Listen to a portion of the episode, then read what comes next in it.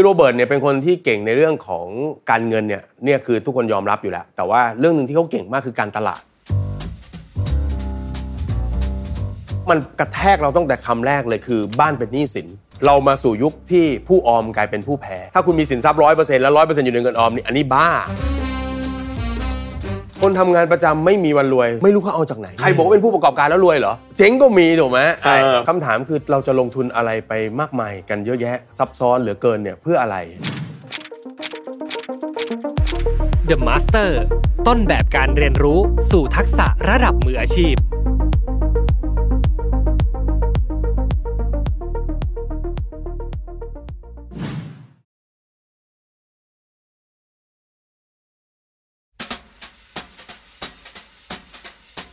สวัสดีครับพบกับรายการ Remaster วันนี้อยู่กับผมอ้ำสุภกรอีกเช่นเคยครับวันนี้ในซีรีส์ The Master นะครับมาเรียนรู้ทักษะมืออาชีพผ่านบุคคลต้นแบบผู้เป็นแรงบันดาลใจครับจะมาพูดถึงเรื่องเกี่ยวกับเงินเงินทองทองครับซึ่ง The Master วันนี้นะครับคุณโรเบิร์ตคิโยซากิหรือผู้เขียนหนังสือ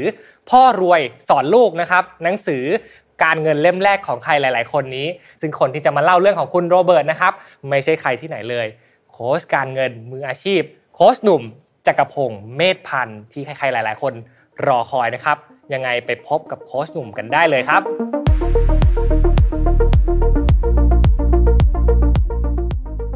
เอาละครับตอนนี้เดอะเลิร์นเนอร์ของผมก็พร้อมเรียบร้อยแล้วนะครับผมรอที่จะพูด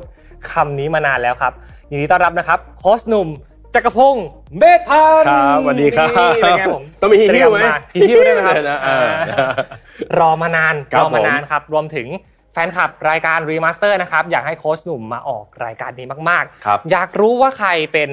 The Master ของโค้ชหนุ่มเป็นแรงบันดาลใจในการเรียนรู้ในการเป็นโค้ชการเงินให้กับผู้คนนะครับได้เลยเดี๋ยวให้โค้ชหนุ่มแนะนำตัวสั้นๆครับผมโค้ชหนุ่มนะครับจักรพงษ์เมธพันธ์นะครับก็เป็นโค้ชการเงินนะฮะแล้วก็เป็นเจ้าของเพจ The Money Coach นะครับ YouTube The Money Coach นะครับก็ชีวิตประจำวันก็ตอบคำถามเรื่องเงินเนี่ยแหละฮะนะครับไม่ว่าจะมีมากมีน้อยก็ตอบหมดทุกคำถามนะฮะนี่ขอบคุณนะครับพวกเรารู้จักโค้ชหนุ่มกันดีอยู่แล้วนะครับครับส่วนใหญ่เวลาไปสัมภาษณ์โค้ชหนุ่มตามบทสัมภาษณ์ต่างๆที่เราไปเห็นกันมาเนี่ยก็จะเห็นโค้ชหนุ่มพูดเรื่องของ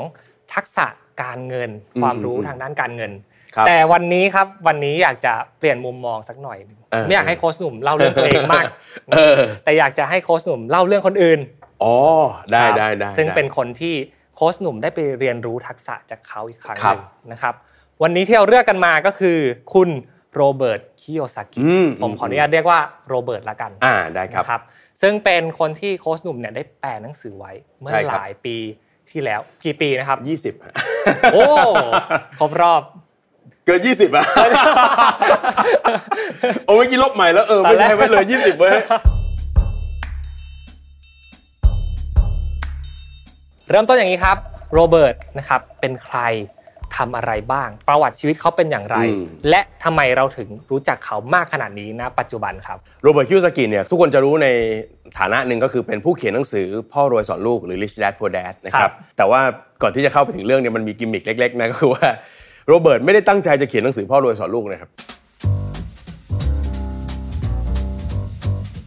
โจทย์แรกของเขาเนี่ยเขาอยากจะทำเกมกล่องเกม Cash Pro เพราะว่าตัวเขาเนี่ยนะครับมีชีวิตขึ้นมาเนี่ยจากครอบครัวของคนทำงานประจำนะครับแล้วก็เรียกว่าก็เป็นวงจรเลยนะครับทำงานนะครับมีภาระทางการเงินนะครับเก็บหอมรอมริบแล้วก็ตอนเกษียณคุณพ่อของเขาก็มาเจอโชคร้ายนะครับเรียกว่าเศรษฐกิจไม่ดีตัวเงินเก็บก็สูญหายเสียหายแล้วพอเกษียณปุ๊บเอาเงินเก็บนั้นเนี่ยมาทำกิจการในช่วงบั้นปลายคนที่ทำงานประจำมาตลอดชีวิตแล้วอยู่ดีกระโดดมาทำธุรกิจเนี่ยแน่นอนก็ก็พลาดแล้วก็หมดเนื้อหมดตัวนะฮะเพราะฉะนั้นโรเบิร์ตก็เลยมีแรงบันดาลใจนะอยากจะเป็นคนรวยตั้งแต่ตอนเด็กๆเลยแล้วเขาก็มีเหมือนกับเป็นโลกคู่ขนานของเขาก็คือมีคุณพ่อของเพื่อนอุ๊บอิ๊บตรงนี้ไว้นิดนึงก็คือว่าเรื่องราวทั้งหมดที่อยู่ในหนังสือพ่อรวยสอนลูกเนี่ยมีตัวตนของคนจริงๆแต่ว่าแน่นอนว่าเขาบิดเรื่องนะฮะบิดเรื่องเพื่อให้มีความน่าสนใจมากขึ้นนะฮะเขาก็เลยเรียนรู้จากพ่อรวยของเขานะครับแล้วก็พยายามที่จะกระโดดจากการเป็นคนทำงานประจำออกไปทำธุรกิจส่วนตัวหรืออะไรของเขาเนี่ยตลอดเวลาตั้งแต่อายุยี่สิบห้านะครับแล้วก็มาประสบความสำเร็จตอนอายุสามสิบเจ็ดมีอิสรภาพทางด้านการเงิน เขาก็เลยอยากจะเอาความรู้ตรงนี้มาบอกคนอื่นเพราะเขามีความรู้สึกว่าทำไมเรื่องแบบนี้มันไม่สอนที่โรงเรียนเราเรียนวิชาอื่นต่างๆมากมายซึ่งสุดท้ายก็ไม่ได้ใช้แต่ถ้าวิชาการเงินซึ่งเป็นทักษะสำคัญเนี่ยมันไม่ได้ถูกสอนกันเขาก็เลยเอาความรู้ที่เขาได้ในช่วงของการสร้างเนื้อสร้างตัวมาบูรณาการเป็นเกมเกมนึงก็คือเกม Cash Flow นะฮะซึ่งพวกเราอาจจะเคยเห็นเกมเกมนี้กันเป็นเกมกระดานที่นะสอนเรื่อง Passive Income เนี่ยแหละนะครับเกมนั้นพี่ก็เป็นคนแปล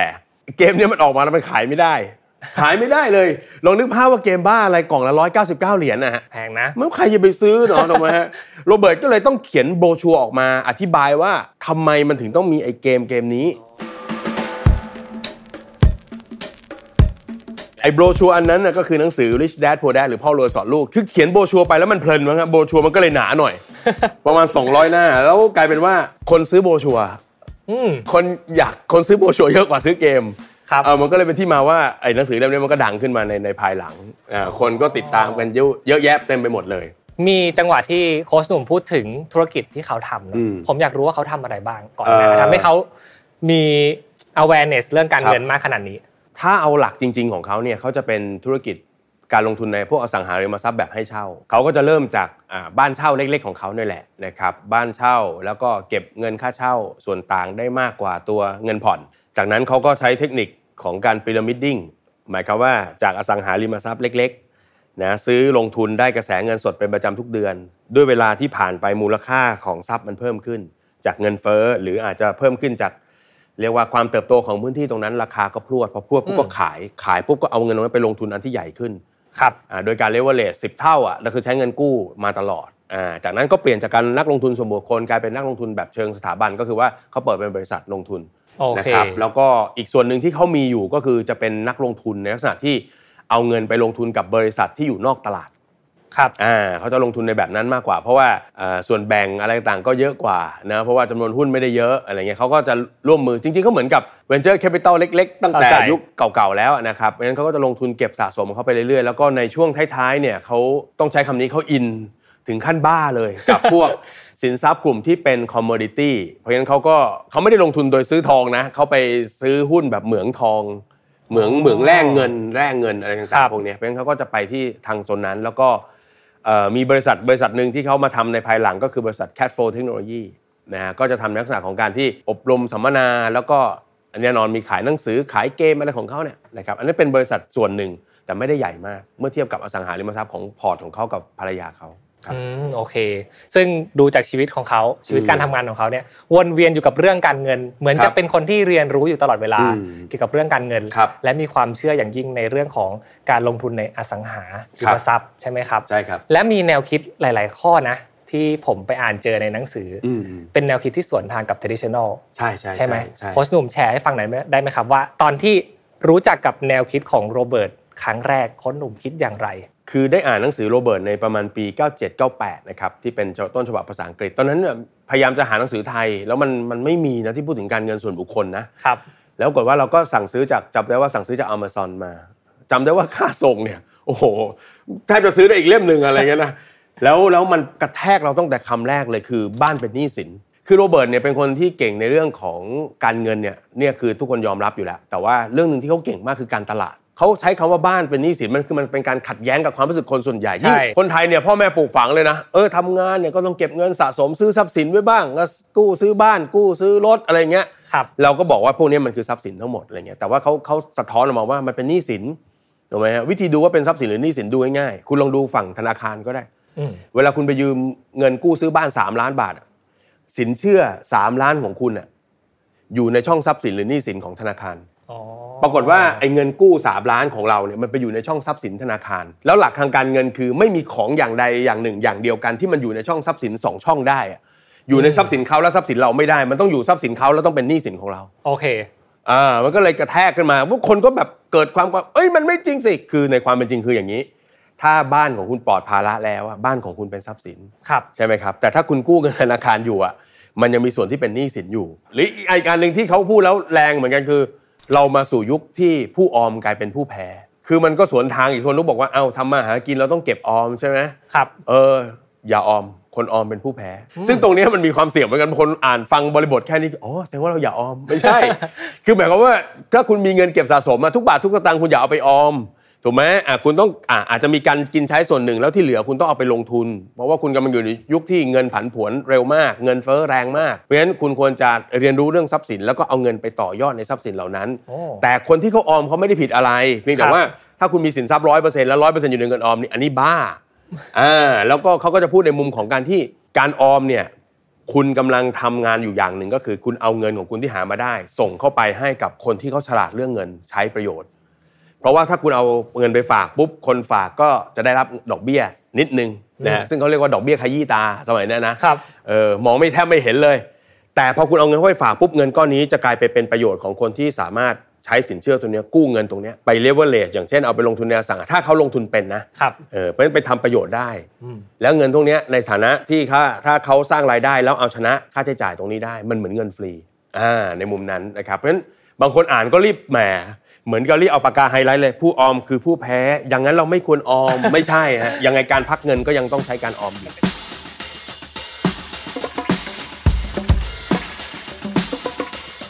่จำได้ว่าหลังจากหนังสือออกมาสัก สามถึงสี่ ปีนี่เออ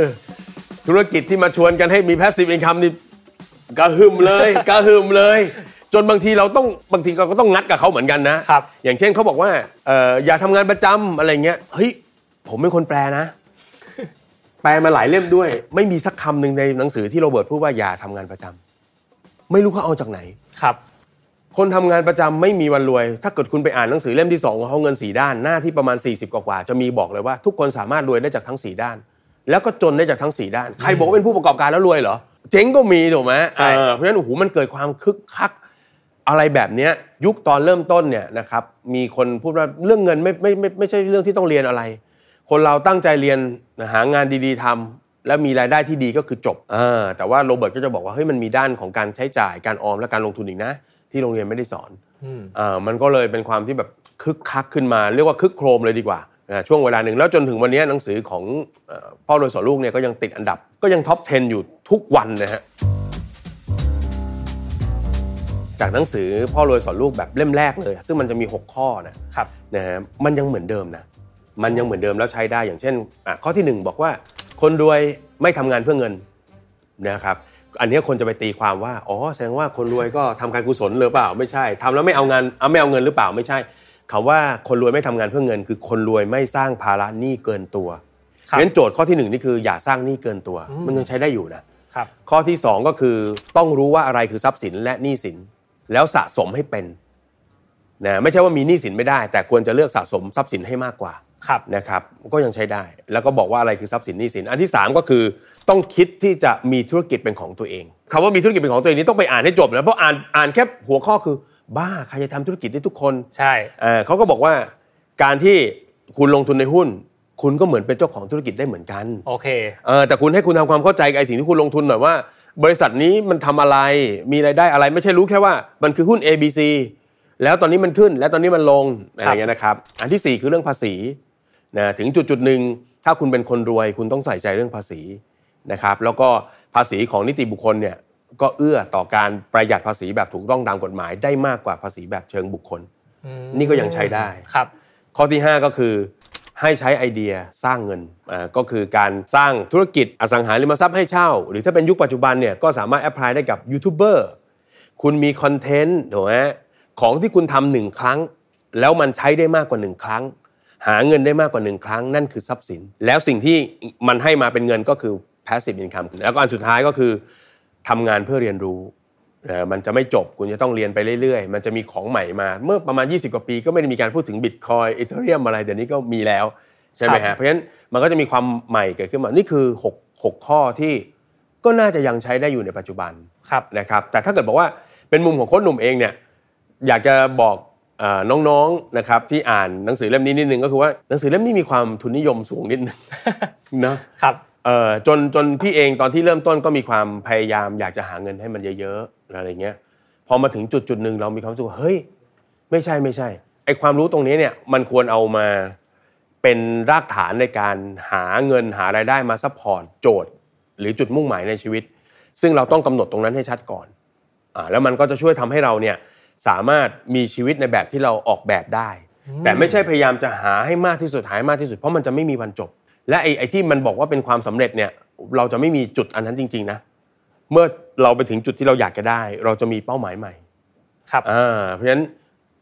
ถ้าจะเพิ่มเข้าไปเอาแบบคนไทยๆคนไทยเราคุยกันหน่อยคือพอให้เป็นนะทีนี้ผมอยากจะให้เข้ากับธีมรายการหน่อยนะครับธีมวันนี้ The Master นะครับเราต้องมาพูดถึงทักษะของเขาบ้างนะครับถ้าให้โค้ชหนุ่มเลือกทักษะหนึ่งทักษะโดดเด่นมากๆเลยของโรเบิร์ตทักษะนั้นคืออะไรที่จะส่งต่อไปให้กับผู้ฟังทุกท่านครับไม่เลือกความรู้การเงินแล้วกันเพราะว่าทุกคนยอมรับเขาแต่ว่าอันนึงที่เห็นนะครับแล้วพี่เองก็พยายามเรียนแบบเขาแล้วก็คิดว่าถ้าทุกคนได้ทักษะนี้ไปก็จะดีมากคือการเจรจาต่อรองโรเบิร์ตเป็นคนที่เจรจาเก่งมากนะฮะเวลาดีลธุรกิจดีลอะไรต่างๆเนี่ยนะครับเขามีวิธีการพูดคุยหวานล้อมนึกออกไหมฮะคือใช้คำนี้ถ้าคุยกับเขาอย่าคุยนานเดี๋ยวคุยเก่งมากเดี๋ยวคอยตามไปอย่างเช่นพี่เองเป็นคนแปลงานให้เขาผ่าน C Education C Ed ก็จะบอกว่าปวดหัวกับอิตาลีมากแต่ไม่โกรธเขานะเขาจะเป็นคนที่เจรจาเก่งคือคนเจรจาเก่งเนี่ยแน่นอนนะครับจุดสำคัญอันดับที่หนึ่งก็คือการเข้าไปสู่ประเด็นที่เราต้องการได้แบบที่คู่สนทนาไม่รู้สึกว่ากำลังเสียเปรียบอืมครับอันที่สองก็คือมันต้องไม่มุ่งเอาเปรียบอันนี้มันสำคัญมากจุดที่ทำให้การเจรจาแล้วมันเกิดผลลัพธ์ก็คือว่าเขาไม่ได้มุ่งเอาเปรียบนะครับเรียกว่าต้องการจะประสานประโยชน์ให้ได้ประโยชน์ร่วมกันมากที่สุดนะครับและอันที่สามที่รู้สึกเลยว่าการเจรจามันจะประสบความสำเร็จแล้วโรเบิร์ตทำคือเขาเตรียมการมานะครับเขาไม่ใช่ว่าเอาล่ะวันนี้เราจะไปคุยเรื่องนี้กันแล้วเอามานั่งปุ๊บเอาแล้วมันเราคุยอะไรกันเราจะแลกเปลี่ยนอะไรไม่ไม่ไม่เขาเตรียมการบ้านมามีออปชั่นหนึ่งสองสามไว้เรียบร้อยโอเคอ่าจนเรามีความรู้สึกว่าเหมือนเขาตั้งโจทย์ว่าการคุยต้องจบวันนี้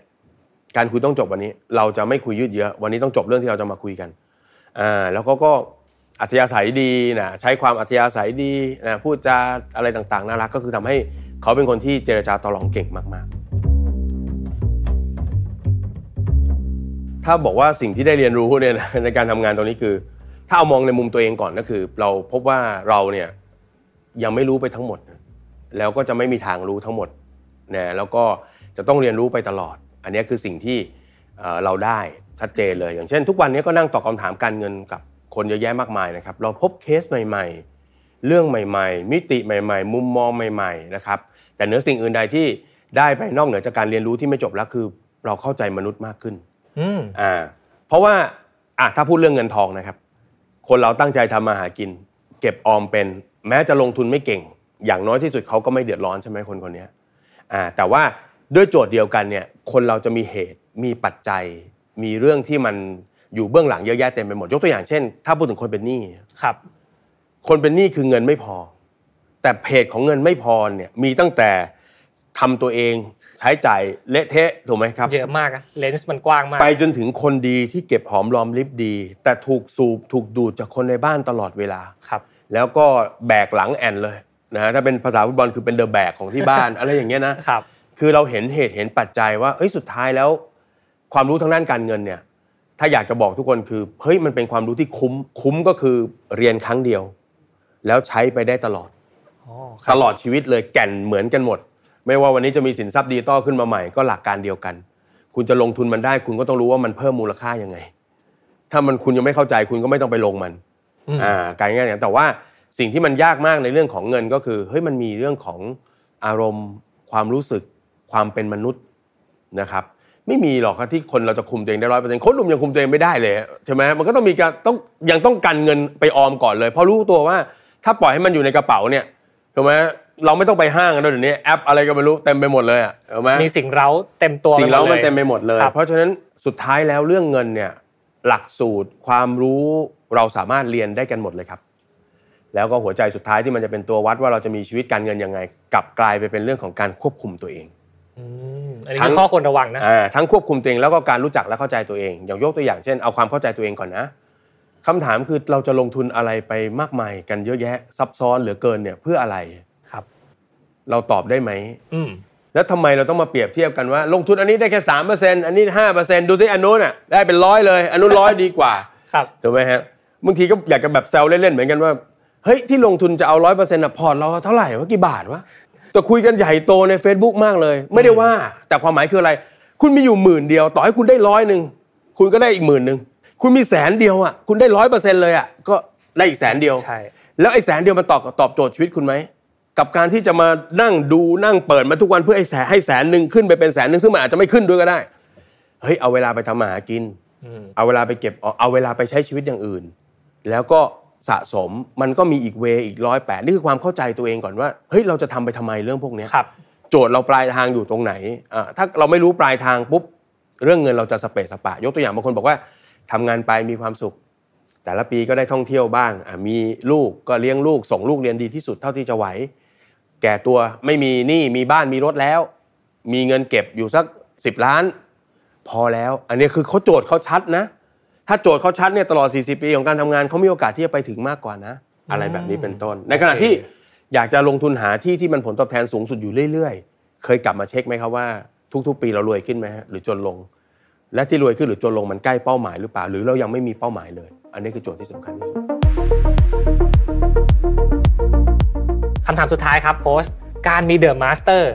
คนที่เป็นแรงบันดาลใจเป็นต้นแบบนะครับหรือว่าคนที่สามารถให้เราเรียนรู้ได้เนี่ยสำคัญต่อชีวิตเรามากน้อยแค่ไหนของพี่เนี่ยการมีมาสเตอร์เนี่ยเอ่อมันคือการเรียนรู้จากเขานะคือหนึ่งแต่ว่าอีกอันนึงที่พี่ว่ามันสำคัญกว่าในการที่เราจะไปสู่หรือไปใกล้กับคนที่เป็นมาสเตอร์ของเราก็คือว่าคนที่เป็นมาสเตอร์ของเราเนี่ยน่าจะเคยเจอปัญหาที่เรากำลังเจออยู่แล้วทุกๆครั้งที่พี่มีปัญหาเนี่ยเออพี่จะคิดเสมอว่าถ้าพี่เป็นมาสเตอร์เนี่ยพี่จะแก้ปัญหานี้ยังไงอ่าน่าสนใจครับเออเหมือนกับเอาองค์เข้ามาประทับอ่ะนะเออแล้วก็คิดว่าเขาต้องผ่านอันนี้อยู่แล้วอ่ะถูกมั้ยอ่ะคนจะประสบความสำเร็จทางด้านการเงินมันต้องมีแล้วเส้นทางเราเหมือนกันเลยเคยตกงานเคยหมดเนื้อหมดตัวเฮ้ยมันมันต้องมีเอ่อเรื่องแบบเนี้ยที่เราเจอเนี่ยเป็นถ้าเราไปถามเขาคงจะเป็นเรื่องขี้ผงอ่ะเขาต้องผ่านมาเหมือนวันนี้ที่เรากำลังช่วยคนอื่นอ่ะเอ่อจนบางทีเราต้องแอบปรามตัวเองว่าเฮ้ยเราจะไปตอบเหมือนว่าเราผ่านมาแล้วไม่ได้เราต้องมีเอมพาธีนะนึกว่า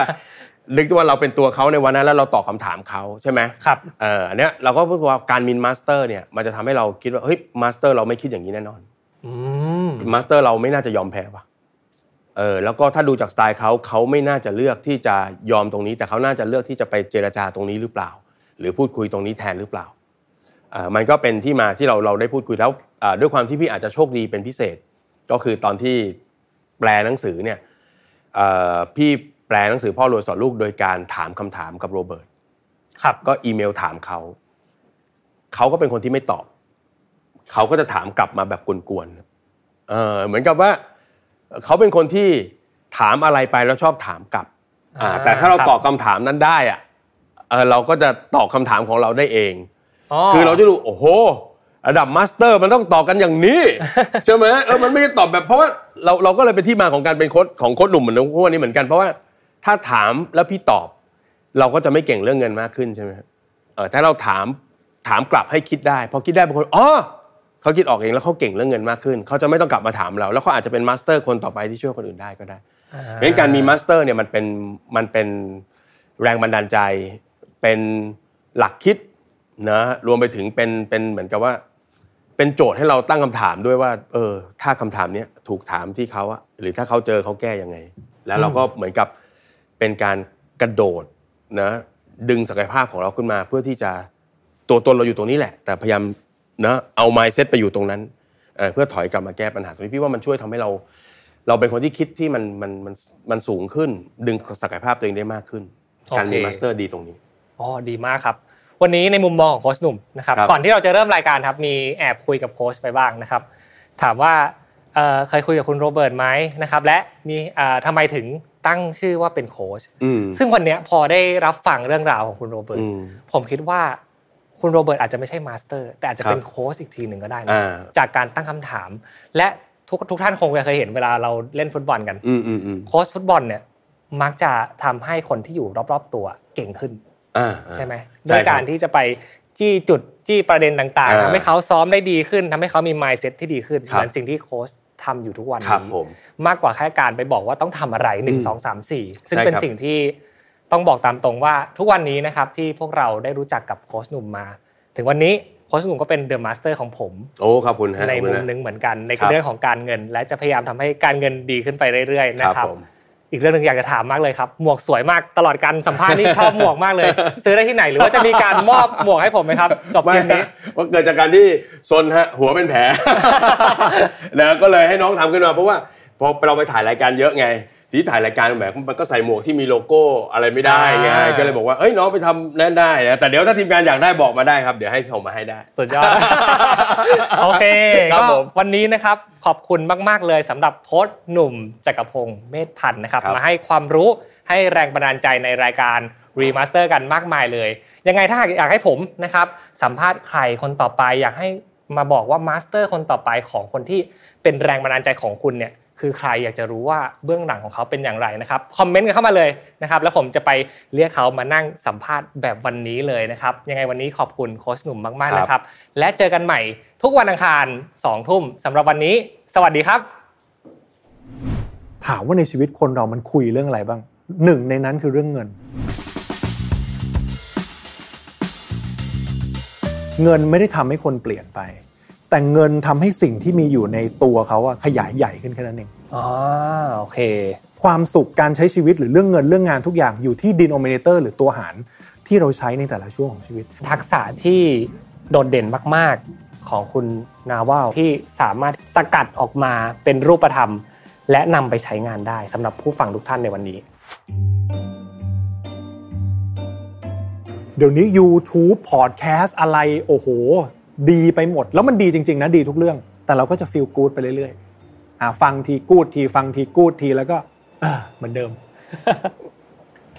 คือต้องบอกว่าใจใจเรามันฟูอ่ะแต่ขาย่ำอยู่กับที่ภาพนั้นเลยวิธีการที่เราจะสามารถถ่ายทอดหรือคุยออกมาหรือว่าเป็น storytelling เนาะช็อตคัทที่ดีที่สุดคือการไม่มีช็อตคัทบางทีกำแพงความกลัวที่เราตั้งไว้เองเมื่อเราก้าวข้ามไปได้อะเผลอๆนะครับสิ่งที่เราต้องการที่สุดในชีวิตอะอยู่หลังกำแพงนั้นหมดเลยแต่เราไม่กล้าก้าวการมีเดอะมาสเตอร์บุคคลผู้เป็นต้นแบบแรงบันดาลใจสำคัญอย่างไรการมีบุคคลต้นแบบมันแปลว่าไอ้เป้าหมายที่เราคิดอะ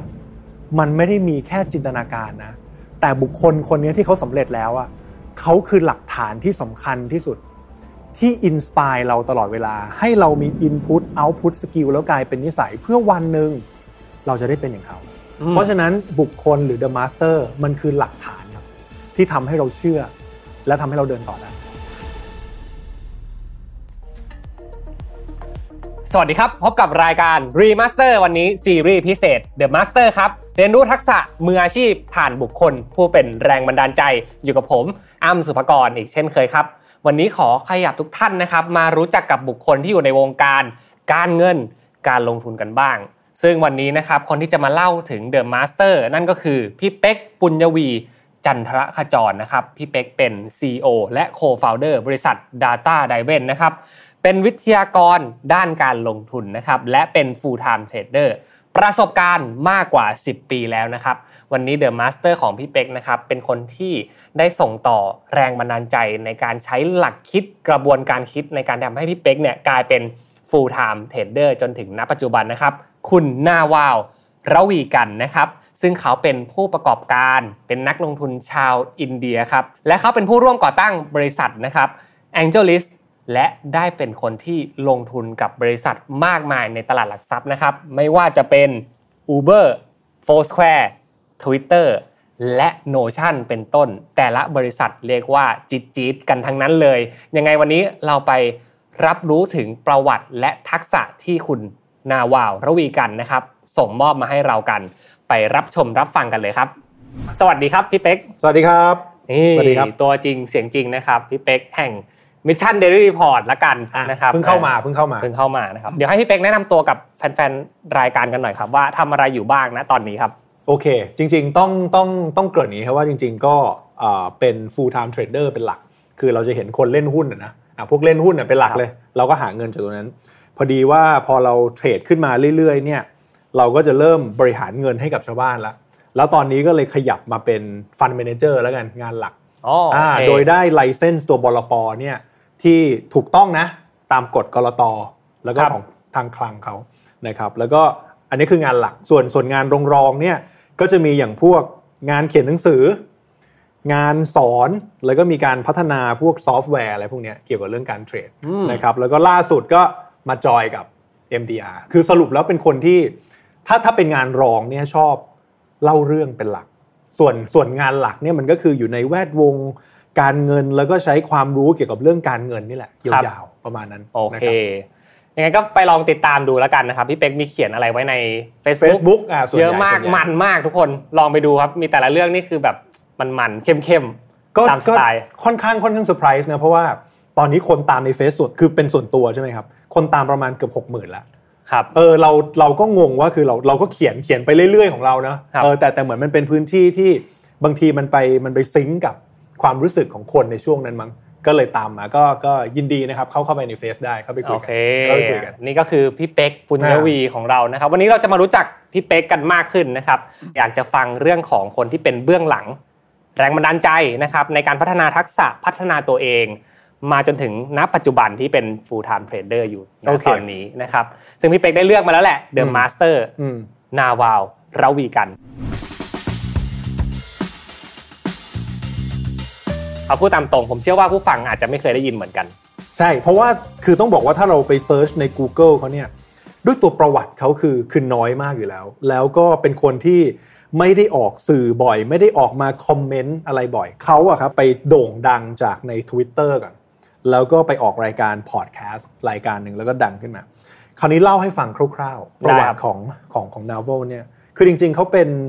นักธุรกิจเป็นผู้ประกอบการชาวอินเดียนะครับแล้วก็เขาเป็น วี ซี ของบริษัทที่ชื่อ AngelList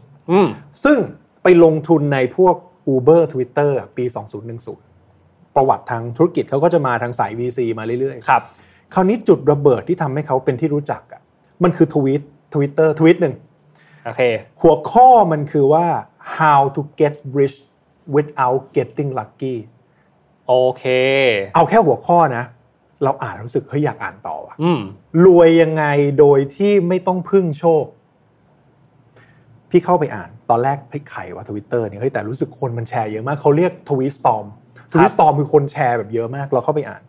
โอ้โหมันมีเป็นหลายสิบข้อสี่สิบ ห้าสิบ หกสิบข้อเต็มไปหมดเลยเราอ่านแล้วเราทัชมากยกตัวอย่างเขาบอกว่าเวลาที่คนเราที่อยากจะรวยโดยโดยที่ไม่ต้องพึ่งโชคเนี่ยวิธีการนึงคือการเลือกสนามในการเล่น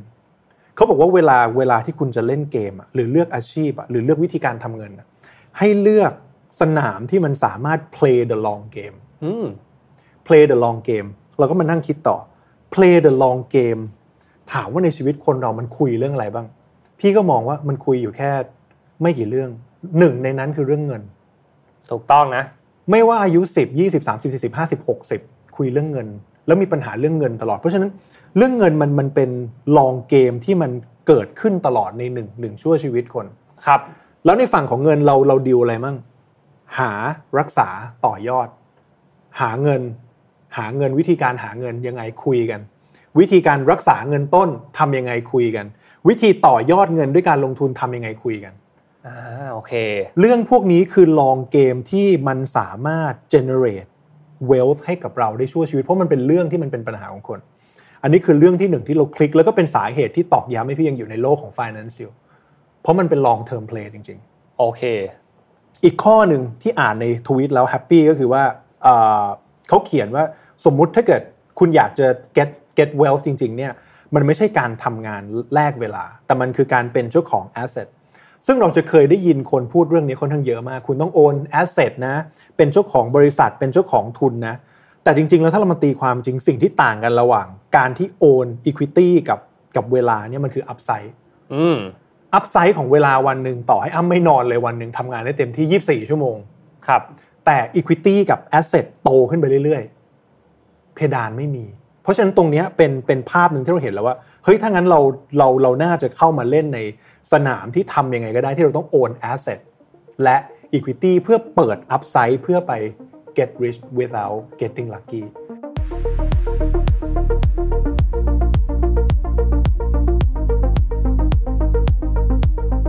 จริงนะครับอย่างที่พี่เป๊กบอกเลยนะครับมันเหมือนกับว่าตอนที่เราเจอกับข้อความตรงนี้ใน Twitter เนี่ยมันได้ทำให้เราได้ฉุกคิดใช่และเปลี่ยนกระบวนการความคิดของเรา วางแผนไหมเราได้วางแผนต่อจากที่เราได้แบบฟังเรื่องนี้ไหมครับจริงๆเอามาใช้ประยุกต์กับในชีวิตได้ได้ค่อนข้างเยอะมากคือต้องบอกว่าคอนเทนต์ที่เขาเขียนในทวิตนะครับอยากให้อ่านมากเพราะว่ามันมันยาวมาก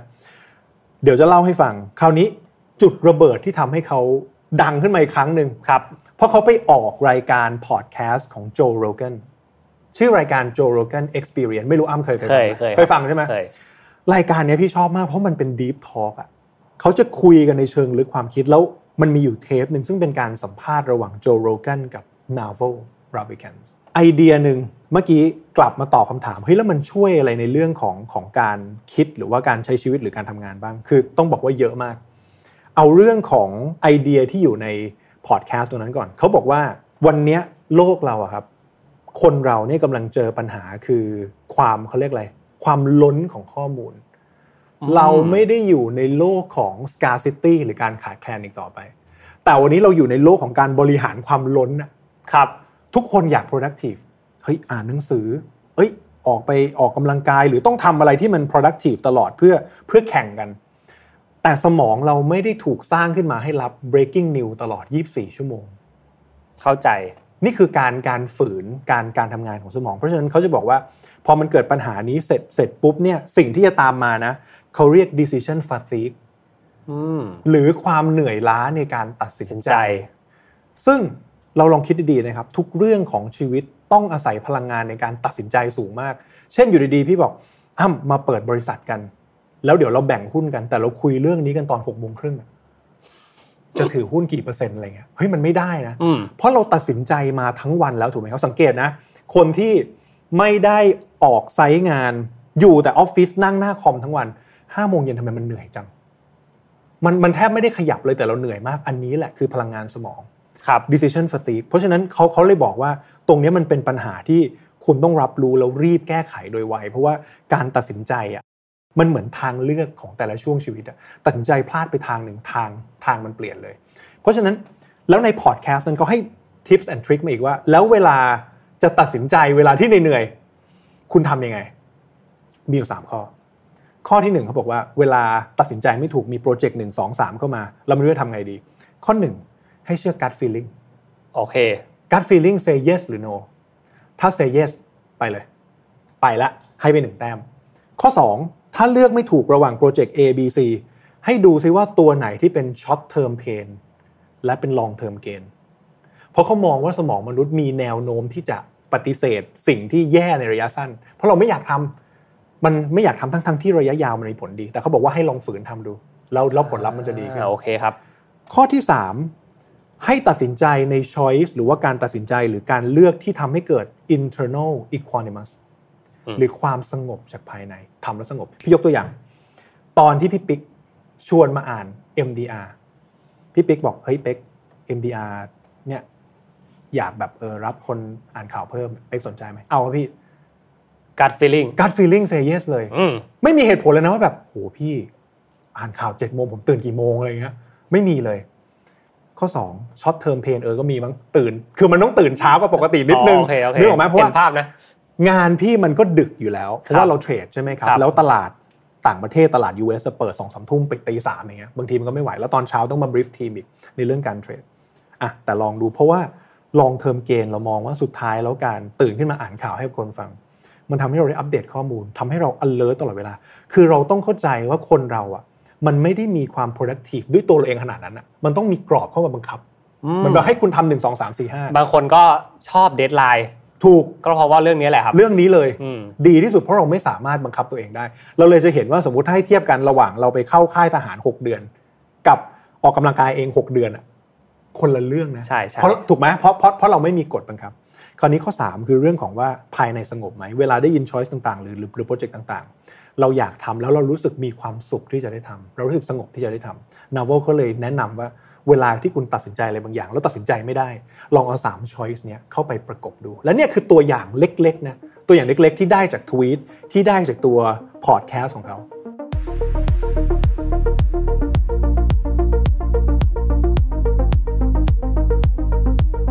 เท่าที่พี่เล่ามาดูพี่จะชอบเขานะในสิ่งที่เขาเป็นเพราะว่าเขาอ่ะมีการให้ conceptual แล้วก็ operating system มาให้ด้วยถูกต้อง ใช่ไหมครับถูกต้องถูกต้องมันคือคือคือต้องบอกว่า Naval เองเนี่ยเขาเป็น deep thinker คนหนึ่งแล้วเวลาเขามองอะครับตรงนี้เป็นเป็นเป็นส่วนสำคัญที่พี่เอามาประยุกต์กับการทำงานและใช้ชีวิตในหลายๆด้านต้องบอกว่า Naval เขาเป็นคนที่เป็นคนที่คิดแบบ first principle คำนี้เราเคยได้ยินจากอีลอนมาร์กเหมือนกันคือการคิดถ้าถ้าสรุปภาษาไทยง่ายๆคือ back to basic ครับ back to basic ยกตัวอย่างยกตัวอย่างโลกการเงินที่พี่อยู่เศรษฐศาสตร์โอ้โหคนนอกนี่คือสายหัวนะเพราะมันยุ่งยากมากมันงงมากอย่างเช่นอะไรณวันนี้สงครามรัสเซียยูเครน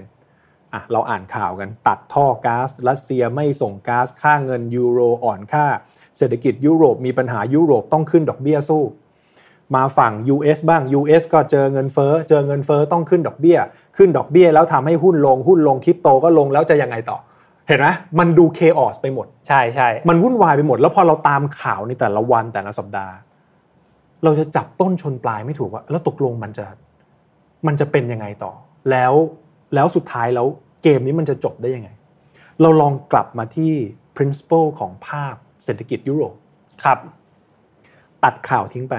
เราต้องบอกว่ายุโรปเป็นเป็นภาคพื้นเศรษฐกิจที่โตมาด้วยพลังงานราคาถูก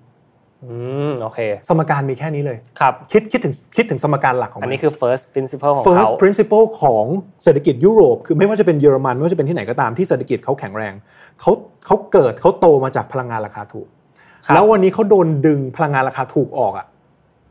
นี่คือปัญหามันก็ค่อนข้างจะเป็น crisis ถูกต้องถูกต้องในรอบหลายๆสิบปีเพราะฉะนั้นยุโรปจะกลับมาดีได้สุดท้ายเขาต้อง sustain เรื่องของพลังงานราคาถูกกลับมาให้ได้นี่คือโจทย์จบฝั่ง ยู เอส ยู เอส ตอนนี้มีปัญหาเรื่องของดอกเบี้ยขึ้นดอกเบี้ยแล้วเศรษฐกิจเริ่ม recession ได้ยินข่าวทุกเช้าเลยนะครับตามหน้าข่าวตามตามตามผู้ผู้ประกาศข่าวเศรษฐกิจของสหรัฐโตขึ้นมาด้วยต้นทุนดอกเบี้ยราคาถูกอ่าโอเคถ้าเราย้อนกลับไป Blackout ก่อนหน้านี้ทุกอย่างเกิดจากกลไกถูกต้องปีสองพันแปดมีการทำนโยบายการเงินพิเศษที่เรียกว่า คิว อี ปั๊มเงินเข้ามาย้อนไปอีกหนึ่งเก้าเจ็ดหนึ่งนิกสันช็อคคือการแลกแยกระบบดอลลาร์ออกจากทองคำดอลลาร์ไม่ไม่ได้มีอะไรแบ็คเลยเพราะฉะนั้นเขาสามารถฟันดิ้งจำนวนเงินปริมาณมหาศาลเข้าในระบบเศรษฐกิจของ ยู เอส ได้โดยที่ต้นทุนราคาถูกด้วยด้วยการกดดอกเบี้ยไว้วันนี้สิ่งที่เกิดขึ้นคือเทรนด์ดอกเบี้ยขาขึ้นใช่ไหมครับเศรษฐกิจ ยู เอส ที่ถูกประคองด้วยดอกเบี้ยราคาถูกต้นทุนเงินต่ำถูกดึงออกก็มีปัญหาเนี่ยคือสิ่งที่เรียกว่า first principle okay. คือพอเราพอเราพอเราเข้าใจเกมของของสมการพื้นฐานของเรื่องราวต่างๆมันทำให้เราเคลียร์มากขึ้นพี่ยกอีกหนึ่งตัวอย่างอย่างเช่นในงานพี่ก็ได้ซอฟต์แวร์ที่พี่พัฒนาแล้วก็ใช้งานสำหรับคนลงทุนเราจะมีโจทย์แค่ว่าเนี่ยทุกๆสิ้นปีเดี๋ยวเดี๋ยวเขาจะมีสรุปละว่าหุ้นตัวไหนเป็นท็อปสิบครับที่แบบโอ้โหแบบตัวเนี้ยมาปีเนี้ยเป็นผู้ชนะแล้วเราก็ไม่เคยมีเลยทั้งตัวอ่าหรือลงทุนกองทุนก็ไม่เคยมีเลยโจทย์พี่กลับมาที่ principle ง่ายๆก็คือสมมุติถ้าเกิดเรามองภาพหลักปีอะเรามองไม่เห็นใช่มั้ยครับเราย้อนมาหลักไตรมาสได้มั้ยขอสั้นๆแค่สามเดือนแล้วเราอยากรู้ว่าหุ้นตัวไหนที่แข็งแกร่งที่สุดในแต่ละไตรมาสเราจัดพอร์ตตามนั้นเพราะเราเชื่อว่าเมื่อเรา break down ตัวที่จะเป็นผู้ผู้ชนะของปีอ่ะมันจะต้องเป็นผู้ชนะของไตรมาสก่อนโอเคมันจะต้องเป็นผู้ชนะของเดือนก่อนเพราะฉะนั้นเราจะเห็น flow เลยว่าถ้าเรา back to basic จริงๆอ่ะเราแค่อยากได้หุ้นที่เป็นผู้ชนะของรายเดือนและรายไตรมาสก่อนเพื่อที่จะไปลุ้นรายปีก็คือมันก็ต้องมีสถิติอะไรบางอย่างที่จะช่วยให้เราสามารถที่จะการันตีได้ในระดับหนึ่งใช่ว่าตัวนี้น่าจะมาใช่ให้ตัวสแตทมันเป็นตัวบอกแล้วเชื่อไหมครับจากเดิมที่ในขาหนึ่งพี่ก็สอนเทรดสอนลงทุนอะไรพวกนี้นะพอเราเอาซอฟต์แวร์ตัวนี้เข้ามายอดพุ่งเลยเพราะมัน back to basic โอเคมันเข้าใจได้คือมันได้มันไม่ต้องพึ่งพึ่งพาทักษะของใครบางคนที่เก่งมากๆแต่เราให้ data มันเป็นตัวนำแบบนี้เป็นต้นเนี่ยคือคือ first principle ที่เรามองแกะเข้าไปว่าจริงๆแล้วปัญหาคืออะไรแล้วเราสร้างโซลูชันตรงนั้นให้เกิดขึ้นเป็นต้นโอเคโอเคเห็นภาพมากเลยตอนเนี้ย ผมเห็นว่าแบบวิธีการคิดหนึ่งครั้งในรูปแบบของ Naval หรือว่าอาจจะเป็นรูปแบบที่พี่เป็กได้ได้คิดขึ้นมานะครับดูจะต้องพิจารณาในมุมมองหลายแบบแต่สุดท้ายต้องกลับมาที่จุดเริ่มต้นของมันก่อนใช่ว่ามันมีโครงสร้างเป็นแบบใดถูกต้องก่อนหน้าเป็นยังไงอนาคตอาจจะเป็นแบบนั้นก็เป็นได้ถูกต้องถูกต้องหลายๆอย่างมันจะเชื่อมต่อกันเป็นโดมิโนถูกต้องถูกต้องอ่าโอเคเฮ้ยผมชอบมากเลยผมฟังอยู่นะครับผมพยายามแบบจับต้นชนปลายเรื่องราวต่างๆแล้วผมก็รู้สึกว่าเอ๊ะโลกของนักลงทุนอืมโลกของเทรดเดอร์เนี่ยดูจะมีวิธีการมองโลกที่มีหลายช็อตอืมใช่มั้ยครับเราต้องมองข้ามช็อตไปเรื่อยๆเพื่อที่จะเป็นคนที่คอยพรีดิกอะไรบางอย่างผมอยากให้เล่าถึงแลนด์สเคปของโลกนี้ให้ฟังหน่อยได้มั้ยครับว่ามันต่างยังไงกับสิ่งที่พวกผมเป็นกันอยู่หรือที่ผู้ฟังอาจจะยังไม่ได้เข้ามาร่วมอยู่ในโลกของการลงทุนและความรู้ที่ได้จาก Naval เนี่ยช่วยในการเข้าไปอยู่ในโลกนี้ยังไงบ้างโลกแห่งการเงินเป็นโลกที่ต้องบอกว่ามันเป็นโลกโลกที่ซ้อนกันในหลายมิติแล้วก็เป็นโลกที่เล่นกับความรู้สึกของคนได้ดีมากเพราะว่าเราเราเราลองคิดดูนะครับเกี่ยวกับเรื่องเงินมากน้อยนี่เราจะเห็นคนทะเลาะกันกับเรื่องเงินคนมีปัญหากับเรื่องเงินแปลว่าเงินมันเป็นพลังงานแบบนึงที่ไปเล่นกับความรู้สึกในส่วนลึกที่สุดครับของคนคนนึงใช้คำว่าส่วนลึกที่สุดของคนคนนึงนะครับสมมุติอยากรู้ว่าคนคนนี้เป็นยังไงให้ลองโยนเงินกับอำนาจให้เขาอะรับรองว่าท่าแท้ออกมามันมีคำพูดหนึ่งดีมากเขาบอกว่าเงินไม่ได้ทำให้คนเปลี่ยนไปแต่เงินทำให้สิ่งที่มีอยู่ในตัวเขาอะขยายใหญ่ขึ้นแค่นั้นเองอ๋อโอเคเพราะฉะนั้นเพราะฉะนั้นจริงๆแล้วการดีลกับเงินไม่ว่าจะเป็นการเทรดการลงทุนหรือการการทำธุรกิจเองก็ตามมันคือการดีลกับความรู้สึกของตัวเองหรือการอ่านฝั่งตรงข้ามว่าเขาอยากกินอะไรเป็นหลักหลักๆเขาต้องการอะไรในชีวิตมันเหมือนสมมุติเรามองหุ้นตัวนึงเราวิเคราะห์พื้นฐานอย่างดีนะมันจะมีศาสตร์พื้นฐานศาสตร์ของกราฟศาสตร์ของเศรษฐศาสตร์อะไรเต็มไปหมดเลย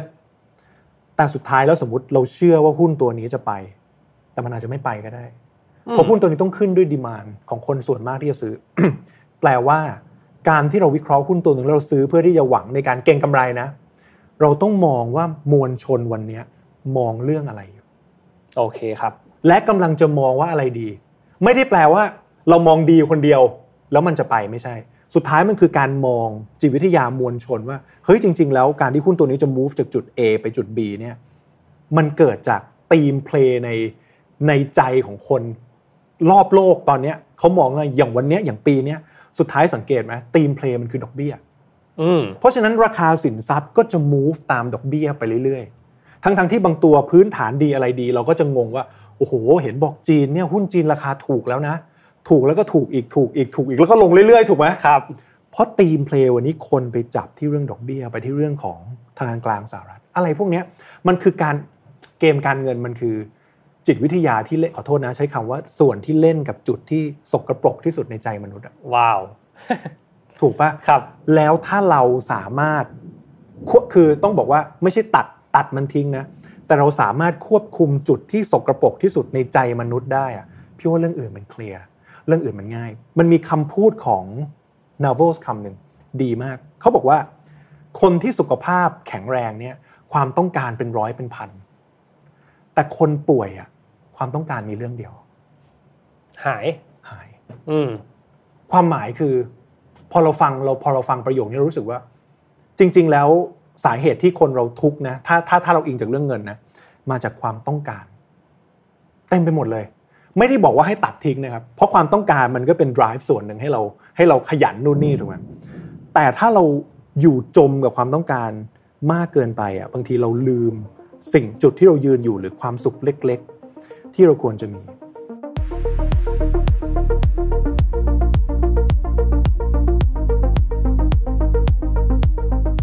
สาเหตุที่มีศาสตร์นี้เพราะว่าความต้องการของมนุษย์มีไม่จำกัดแต่ทรัพยากรมีจำกัดครับนี่คือ principle ของของเศรษฐศาสตร์ที่ต้องเข้าใจเพราะฉะนั้นศาสตร์นี้มันเลยเกิดมาเพื่อบริหารทรัพยากรให้มีประสิทธิภาพสูงสุดบนความต้องการที่ไม่เคยมีจำกัดอืมนี่แสดงว่านี่คือเกมที่ไม่มีจุดจบหรือเปล่า มันมันไปเรื่อยๆแล้วแล้วตัวทรัพยากรมันก็มันก็จะถูกใช้ไปเรื่อยๆเหมือนที่พี่เอ๋ยเคยอ่านอ่านข่าวช่วงเช้าวันนึงเขาบอกว่าจริงๆโลกเราไม่สามารถเอาพลังงานทดแทนมาแทนพลังงานสันดาปได้นะแต่มันต้องโตไปทั้งคู่เพราะเราใช้พลังงานเพิ่มขึ้นเรื่อยๆครับไม่เคยลดเลยกลับมาที่ในมุมของการใช้ชีวิตเมื่อกี้ที่อ้ำถามว่าเฮ้ยแล้วในโลกการเงินมันมันต่างยังไงแล้วแล้วมันสอนเรายังไงอืมจริงๆมันมันสอนให้เรากลับมามองตัวเองมากขึ้นหลักคณิตศาสตร์ง่ายๆครับชีวิตคนเราจะเป็นยังไงอยู่ที่ denominator หรือตัวหารเช่นสมมุติพี่เอาตัวพี่เป็นตัวตั้งครับแล้วตัวหารพี่เป็นคนที่อายุน้อยกว่าคนที่เงินน้อยกว่าคนที่กำลังประสบปัญหาเรื่องสุขภาพพี่เอาคนเหล่านี้เป็นตัวหารตัวพี่ใหญ่เลยตัวพี่ใหญ่เลยแต่ถ้าสมมุติพี่เอาพี่เป็นตัวตั้งแล้วตัวหารพี่เป็นคนประสบความสำเร็จคนที่รวยกว่าพี่ไม่รู้กี่เท่าคนที่หุ่นดีหน้าหน้าตาดีทุกอย่างเพียบพร้อมกว่าตัวพี่เล็กนิดเดียวนี่คือการบิดเบือนแฟกต์จากตัวหารแค่นั้นเองโอเคจากตัวเปรียบเทียบเพราะฉะนั้นความสุขการใช้ชีวิตหรือเรื่องเงินเรื่องงานทุกอย่างอยู่ที่ denominator หรือตัวหารที่เราใช้ในแต่ละช่วงของชีวิตเนี่ยมันเป็นมันเป็นมุมที่สังเกตไหมเราคุยเรื่องการเงินแต่มันกลับมาปรัชญาชีวิตหมดเลยใช่เนี่ยครับมันมันเชื่อมกันหมดมันเชื่อมกันหมดอืมคือเรื่องนี้เลยเรื่องนี้เลยมันทำให้เราเข้าใจมากขึ้นนะจริงๆแล้วทุกอย่างดูมีโครงข่ายของมันที่ซ่อนอยู่เบื้องหลังจริงๆนะไม่ว่าจะเป็นเรื่องเงินจิตวิทยานะครับความรู้สึกของคนหรืออะไรก็ตามทั้งโลกนี้พี่เป๊กบอกว่าการเงินก็ไม่ต่างอะไรกับจิตวิทยาทีนี้พี่เป๊กเคยบอกกับผมก่อนที่จะมาเข้ารายการว่านอกจากคุณNavalเนี่ยที่เราคุยกันวันนี้เขาจะเป็นนักเทรดที่แบบเก่งมากแล้วคนยอมรับกันในวงการในมุมนึงเขาแทบจะเป็นนักปรัชญาด้วยซ้ำทำไมครับทำไมเขาถึงเป็นนักปรัชญาในมุมมองที่พี่เป๊กบอกต้องบอกว่าสมมุติถ้าเกิดเราเราพูดอีกคนนึงที่เก่งมากในโลกการลงทุนและมักจะถูกยกมาในสื่อเสมอคือเรย์ดาลิโอสครับคนนี้จะเป็นอีกหนึ่งนักลงทุนระดับโลกที่นอกจากความรู้ในสายของเศรษฐกิจการลงทุนแล้วเนี่ยเขาเป็นนักปรัชญาด้วยคนคนนี้เนี่ยเป็นคนที่นอกจากต้องต้องบอกงี้ครับการการเรียนเศรษฐศาสตร์การเรียนเรื่องการเงินอย่างที่บอกเนาะมันเป็น process ในการย่อยสิ่งที่เหมือนเป็นหน่วยที่ยากที่สุดเกี่ยวกับเรื่องเงินอ่ะเพราะเราอย่าลืมว่าเศรษฐกิจทั่วโลกอ่ะมันเชื่อมโยงกันหมดเพราะฉะนั้นการที่เราสามารถที่จะเห็นภาพใหญ่แล้วแล้วซิงค์มันมาเป็นภาพเล็กๆเพื่อสร้างความเข้าใจได้เนี่ยมันต้องใช้โน้ตฮาวในการวิเคราะห์มหาศาลแล้วพอคนคนหนึ่งอ่ะครับสามารถวิเคราะห์อะไรไปรอบโลกได้แล้วอ่ะพอวันนึงความรู้ในความรู้ข้างนอกเขาเต็มหรือเขาเยอะเขาจะเริ่มกลับมาข้างในอือพอเขากลับมาข้างในเสร็จปุ๊บเขาจะเริ่มเห็นแล้วว่าเฮ้ยจริงๆแล้วตัวโนว์ฮาวข้างนอกเนี่ยมันก็ส่วนหนึ่งมันเป็น uncontrol factor อะไรก็เกิดขึ้นได้เลยตัวเต็มไปหมดแต่สิ่งที่เราคุมได้อย่างเดียวหรือมีอำนาจในการควบคุมอย่างเดียวคือการเรียนรู้จากภายในแล้วควบควบคุมจากภายในเพราะฉะนั้นเรย์เองเขาก็เป็นอีกคนหนึ่งที่พยายามจะสอนแล้วก็แฝงเรื่องปรัชญาตลอดว่าโอเคตลาดโลกเป็นอย่างนี้เศรษฐกิจเป็นแบบนี้หุ้นเป็นแบบนี้นะแต่สุดท้ายแล้วปรัชญาที่ทำให้เราสามารถเดินหน้าไปได้บนโลกที่มันมันวุ่นวายมันเคออสขนาดนี้คือการบริหารจัดการข้างในอืมนี่คือตัวตัวอย่างที่ดีคนครับครับโอเคจริงๆวันนี้เนี่ยผมน่าจะเอาตอนที่พูดเปิดไปตอนแรกของรายการออกไปเลยนะผมบอกว่านี่คือเทปที่จะมาคุยกันเรื่องการเงินการลงทุนแต่ไม่ใช่เลยนี่เรากำลังคุยกันเรื่องชีวิตด้วยซ้ำนะครับสิ่งที่เกิดขึ้น รอบๆตัวเรานะครับการคาดการณ์เหตุการณ์ต่างๆที่จะเกิดขึ้นรอบตัวเราเรามาตีกันเป็นทักษะได้ไหมถ้าเป็นทักษะที่โดดเด่นมากๆของคุณNaval Ravikantคนนี้ครับเขาควรจะมีทักษะอะไรที่สามารถที่จะสกัดออกมาเป็นรูปธรรมและนำไปใช้งานได้สำหรับผู้ฟังทุกท่านในวันนี้ไม่ว่าจะเป็นจากทั้งใน Twitter ไม่ว่าจะเป็นจากจากทั้งในตัวพอดแคสต์นะครับที่นอกจากหลักคิดที่ตกผลึกจากเขาแล้วอ่ะพี่ชอบฟังคนที่เล่าเรื่องเก่ง storytelling โอเค storytelling เป็นเป็นเรื่องหนึ่งที่ต้องบอกว่าไม่ใช่ทุกคนจะทำได้แต่ทุกคนสามารถฝึกได้ storytelling มันมันเป็นหลักการที่ถ้าเราสามารถถ่ายทอดได้ดีมากๆนั่นหมายถึงว่าเราต้องเข้าใจเรื่องราวอะไรบางอย่างอย่างชัดเจนเพราะฉะนั้น หลักการของ Naval เองหรือว่าตัวทักษะที่ตัว Naval เขามีเนี่ยพี่รู้สึกว่าเขาเป็นคนที่ศึกษาอะไรอย่างจริงจังตกผลึกอะไรอย่างจริงจังแล้วถ่ายทอดออกมา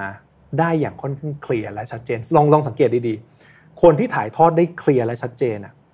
มันเหมือนเวลาเขาพูดอะไรมันมันโฟลว์มันเกี่ยวข้องกันไปหมดเพราะเขามีความเข้าใจว่าในแต่ละพาร์ทแต่ละส่วนเนี่ยมันมันมันมีความสำคัญยังไงแล้วการที่เป็นคนมีเขาเรียกอะไรครับสกิลที่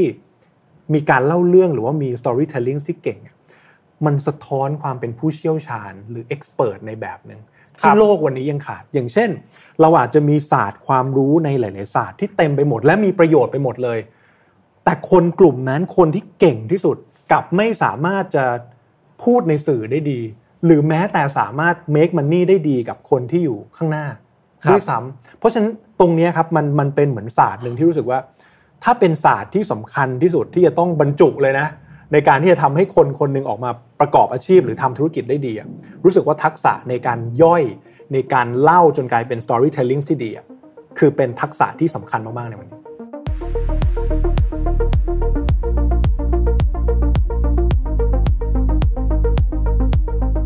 ต้องบอกว่ามันต้องไปคู่กันนะ storytelling อย่างเดียวโดยที่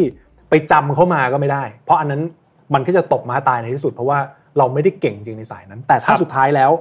เราทั้งเข้าใจมันจริงๆเข้าใจตั้งแต่เบสิกเข้าใจตั้งแต่ first principle แล้วมีความสามารถในการถ่ายทอดมันนะครับรับรองว่าไม่ตกงานเงินวิ่งเข้าหาผู้เชี่ยวชาญเสมอเราไม่ต้องวิ่งหามัน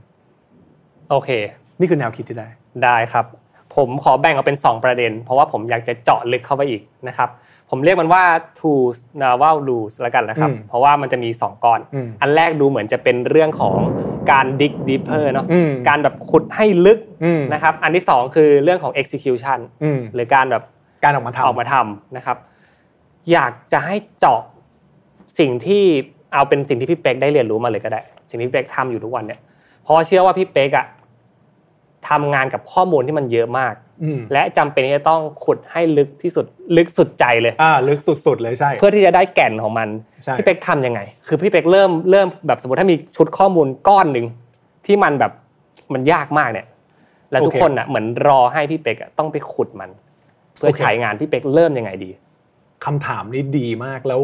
มันเป็นเหมือนเหมือนทริคสำคัญที่ทำให้เราอยู่รอดคือโดยส่วนมากสมมติถ้าเกิดถ้าเป็นเมื่อก่อนที่เราจะเข้าใจพอได้ข้อมูลมาปึ้งหนึ่งวิธีการทำคือทำอะไรอ่านก่อนเอออ่านก่อนโอ้โหแล้วจำได้บ้างไม่ได้บ้างเออแล้วก็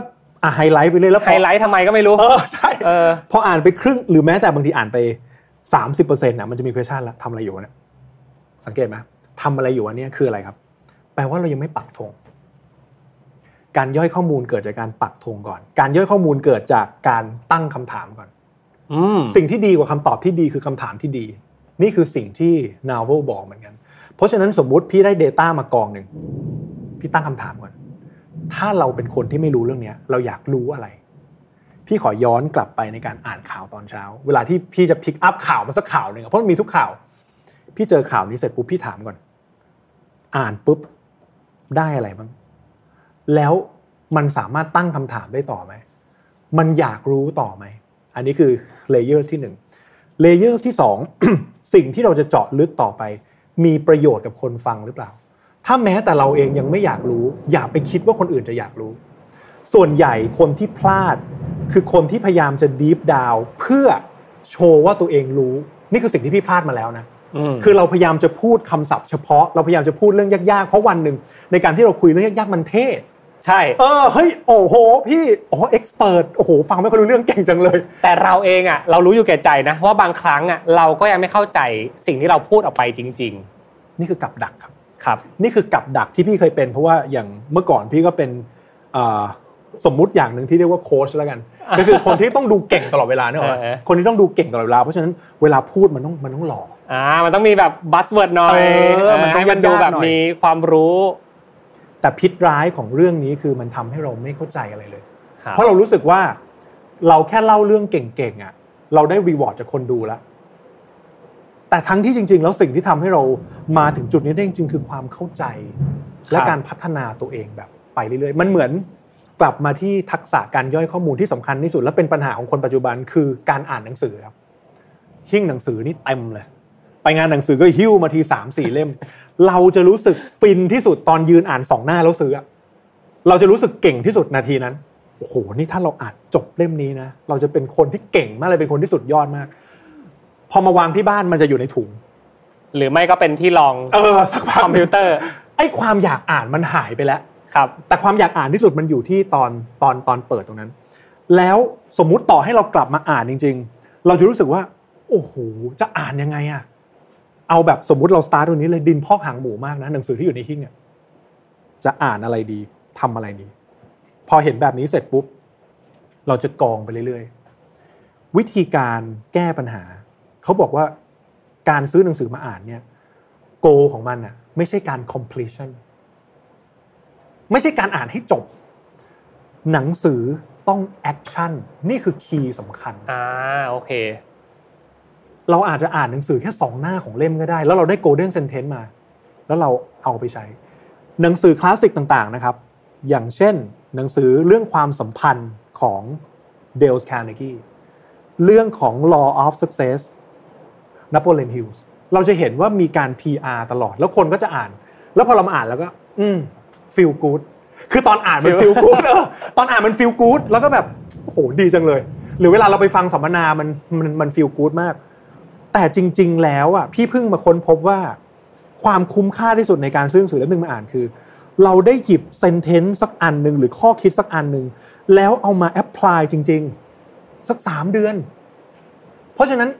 ตรงนี้เป็นคีย์การอ่านหนังสือไม่ใช่การอ่านให้จบแต่ต้องเอามาแอคชั่นให้ได้วันนี้เชื่อว่าทุกคนมีความรู้เรื่องสุขภาพหมดเลยอินซูลินมาจากไหนลดน้ำตาลดียังไงนุเต็มไปหมดลดไขมันทำปั๊บปั๊บหนึ่งสองสามออกกำลังดียังไงซิกแพคเกิดจากในครัวทุกคนพูดได้แต่ไม่ทำอยู่ที่แอคชั่นเพราะฉะนั้นหลักการจริงๆแล้วอ่ะของทุกเรื่องเลยคือการเปลี่ยนจากโนว์ฮาวเป็นแอคชั่น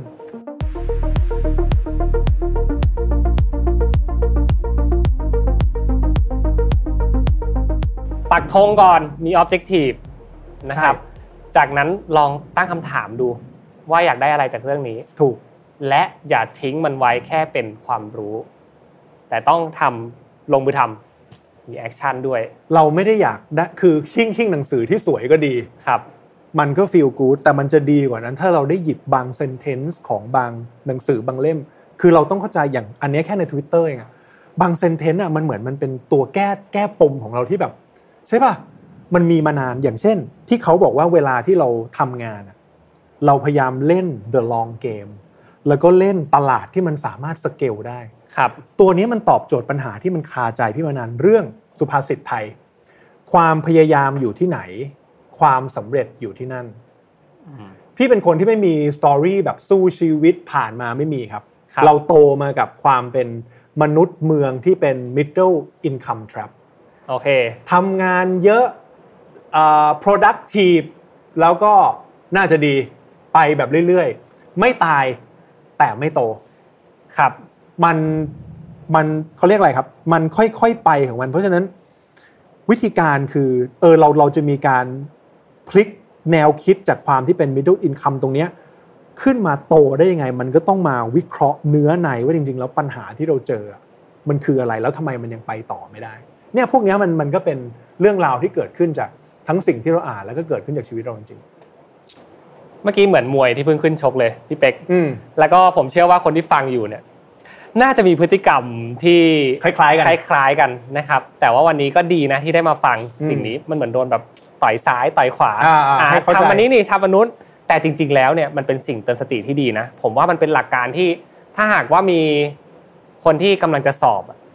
ได้มาฟังคลิปนี้ผมว่าจะดีมากเพราะว่ามันจะทำให้เขาสามารถที่จะตั้งหลักในการที่จะทำอะไรบางอย่างเพื่อให้ได้ข้อมูลจริงไปใช้จริงๆนะครับขอขยายความอีกนิดนึงผมชอบมากเลยเมื่อกี้พี่เป๊กพูดถึงเรื่อง golden sentence มันสำคัญอย่างไรแล้วมันคืออะไรดีกว่า golden sentence มันมันเป็นประโยคที่เหมือนแบบคือต้องบอกงี้ทุกคนมันจะมีประเด็นที่ติดค้างคาใจมานาน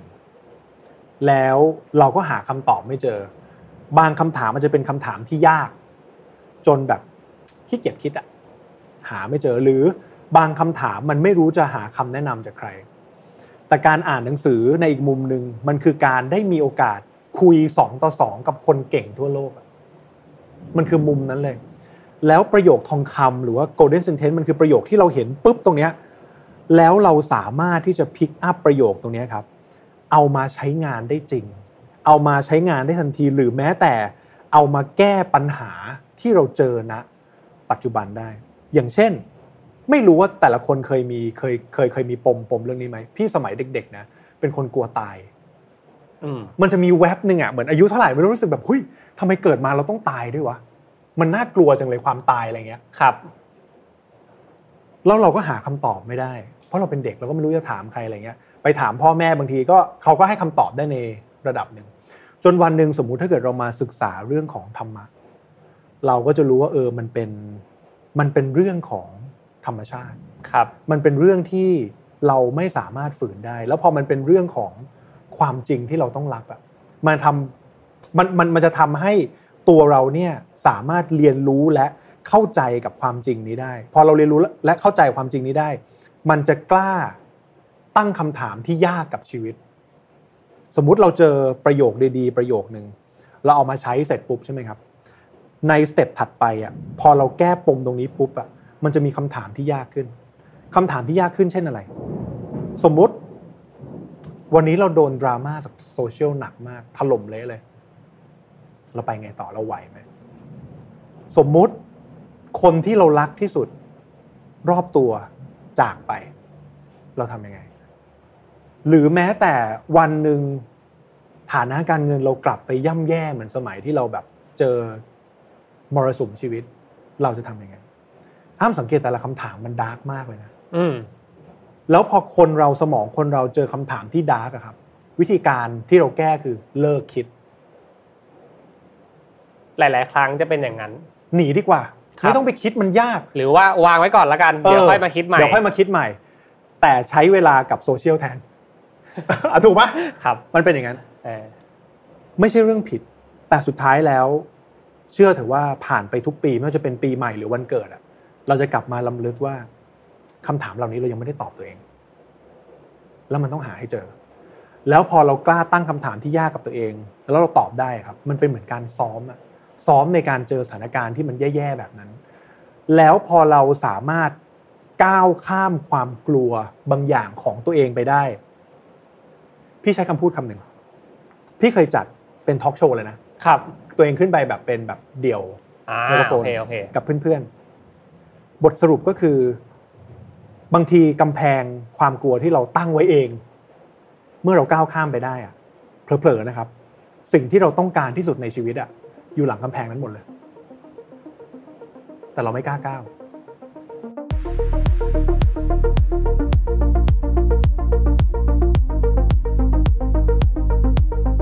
พี่เคยลงแข่งวิ่งฮาล์ฟมาราธอนยี่สิบเอ็ดกิโลไม่เคยลงสิบไม่ไม่ไม่เคยลงมินิแมตช์แรกคือยี่สิบเอ็ด ยี่สิบเอ็ดเลยอืมไม่ไม่เคยเป็นคนที่แบบรักการวิ่งมาก่อนรู้สึกงงเสมอว่ามันวิ่งกันทำไมนะไม่เห็นสนุกเลยจนวันหนึ่งตัดสินใจต้องไปวิ่งสิ่งที่เกิดขึ้นกับกับชีวิตตอนแรกก่อนก่อนที่จะลงวิ่งก็คือเรากลัวกลัวมันกลัวเจ็บเฮ้ยเราจะไหวไหมตอนนั้นเพิ่งแบบก็ประมาณสามสิบเลยสามสิบห้าแล้วมั้งครับรู้สึกเฮ้ยร่างกายเราไหวไหมเราเคยบอกเฮ้ยมีคนวิ่งแล้วหัวใจวายด้วยนะเคยวิ่งแล้วแบบเออมีปัญหาแบบเข่าอะไรนู่นนี่หรือตัวเราจะทำได้เหรออืมมันเป็นคำถามที่เกิดขึ้นตลอดหกเดือนก่อนหน้า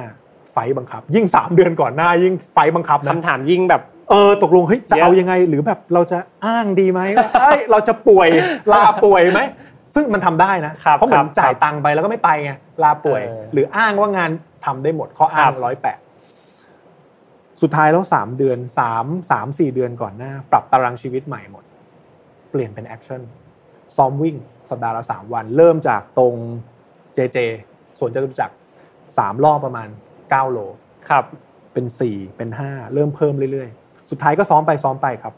แล้วก็วันวันแข่งก็จบคัตออฟตามเวลาปึ๊บวันนั้นได้เหรียญเหรียญรางวัลกลับมายี่สิบเอ็ดกิโลวางตรงหน้าพิจารณา รางวัลที่ได้คือดีใจกับขาที่แบบไม่ไหวแล้วอะ ขามันจะล้ามากครับแต่สิ่งที่เราได้มันมันชื่นใจมันคือการบอกตัวเองว่าคุณทำได้นี่หว่าอืมความรู้สึกนี้สำคัญมากเลยนะ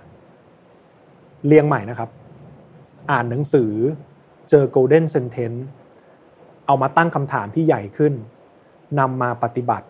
ปฏิบัติแล้วได้รับรางวัลตัวเรา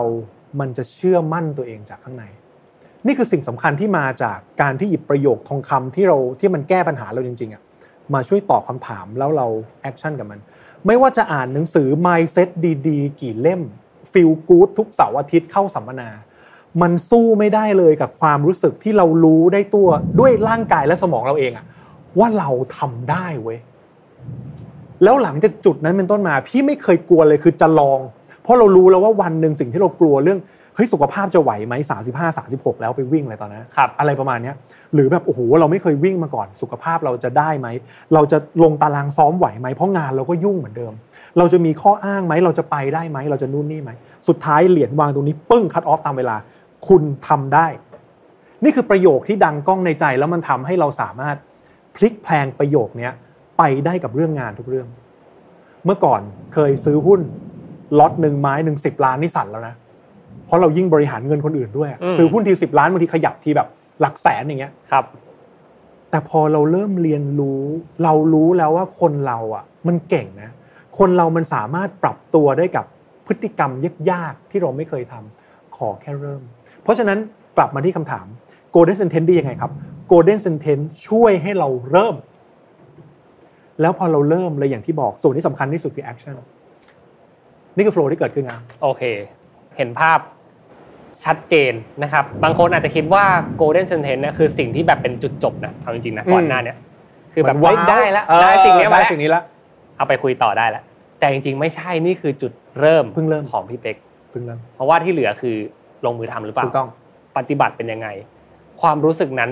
จะเกิดขึ้นได้ก็ต่อเมื่อทุกอย่างมันได้ถูกแอคชั่นไปเรียบร้อยแล้วถูกต้องชอบมาก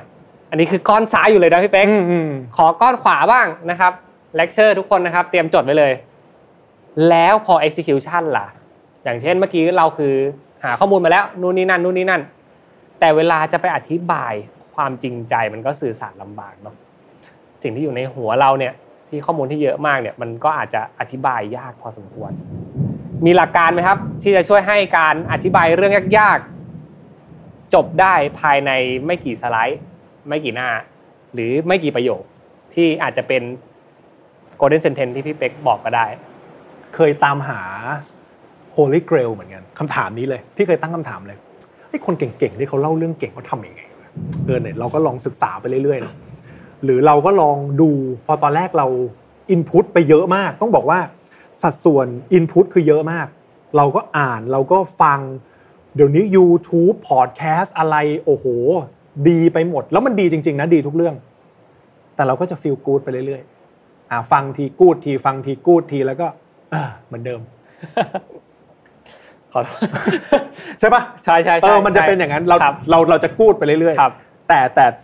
คือต้องบอกว่าใจใจเรามันฟูอ่ะแต่ขาย่ำอยู่กับที่ภาพนั้นเลยคราวนี้วิธีการที่เราจะสามารถถ่ายทอดหรือคุยออกมาหรือว่าเป็น storytelling เนาะที่ว่าเป็นเป็นสกิลที่ดีในการออกมานะครับช็อตคัทที่ดีที่สุดคือการไม่มีช็อตคัท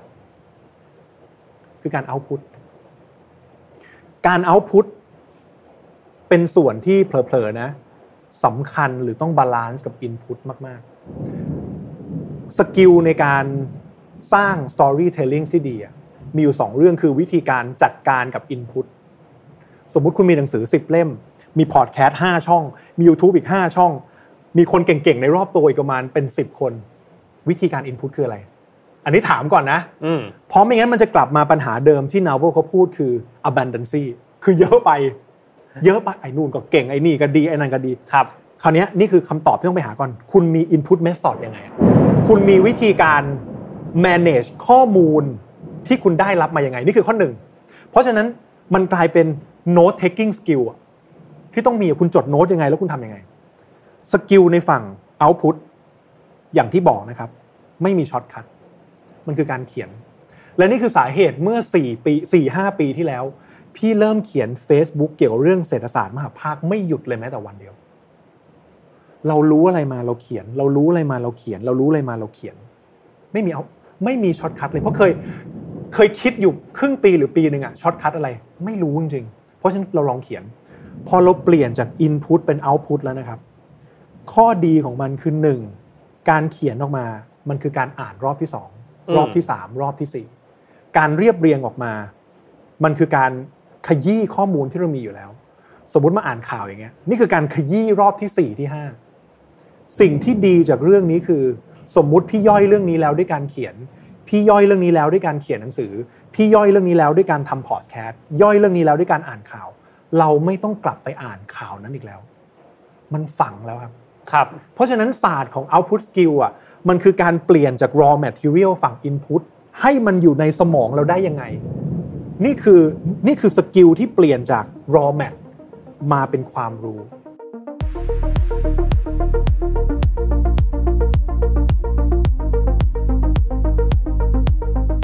กลับมาที่ simple ที่สุดมันไม่มีช็อตคัทมันคือการทำซ้ำมันคือ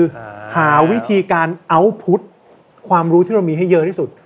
อ่ะอย่างอ้ำจัดจัดรายการเราเจอกับคนเก่งเยอะสมมุติเราได้คุยจบรายการวันนี้เสร็จปุ๊บฝนตกแยกย้ายกลับบ้านโอ้ตอนสัมภาษณ์ฟีลกู๊ดเลยแต่ถ้าวันนี้อ้ำลองไปตอนคุยแต่ละคนเฮ้ยเราได้อะไร note taking skill มาละหนึ่ง สองเราเปลี่ยนจาก note taking skill เป็น output แล้วเราเองอ่ะจะเอาสิ่งที่ได้จากเขาอ่ะไปแอคชั่นยังไงเนี่ยมันต้องเป็นสเต็ปแบบนี้แล้วพอมันได้สเต็ปแบบนี้เสร็จปุ๊บพอเราทำซ้ำๆครับมันจะกลายเป็นสิ่งที่สุดยอดของมนุษย์คือสิ่งที่เรียกว่านิสัยแล้วพอเรามีนิสัยที่มันเปลี่ยนไปจากเดิมอ่ะมันไม่ต้องใช้พลังงานสมองในการคิดเยอะครับเพราะฉะนั้นเราจะเห็นบางคนที่สามารถออกไปวิ่งได้เลยโดยที่ไม่ต้องลังเลว่าวันนี้จะเป็นยังไงเพราะมันคือนิสัยโอเคเหมือนการแปลงฟันทุกวันอ่ะไม่ต้องคิดแล้วว่าวันนี้อยากแปลงหรือไม่แปลงมันเป็นนิสัยไปแล้วอืมเพราะฉะนั้น output skill คีย์ของมันนะคือการเปลี่ยนเป็นนิสัยให้ได้โอเคเป็นนิสัยให้ได้ถูกและก็ไม่ต้องกลัวนะว่าตอนที่เริ่มต้นน่ะมันอาจจะไม่สมบูรณ์อยู่แล้วมันไม่มีทางสมบูรณ์แน่นอนแม้แต่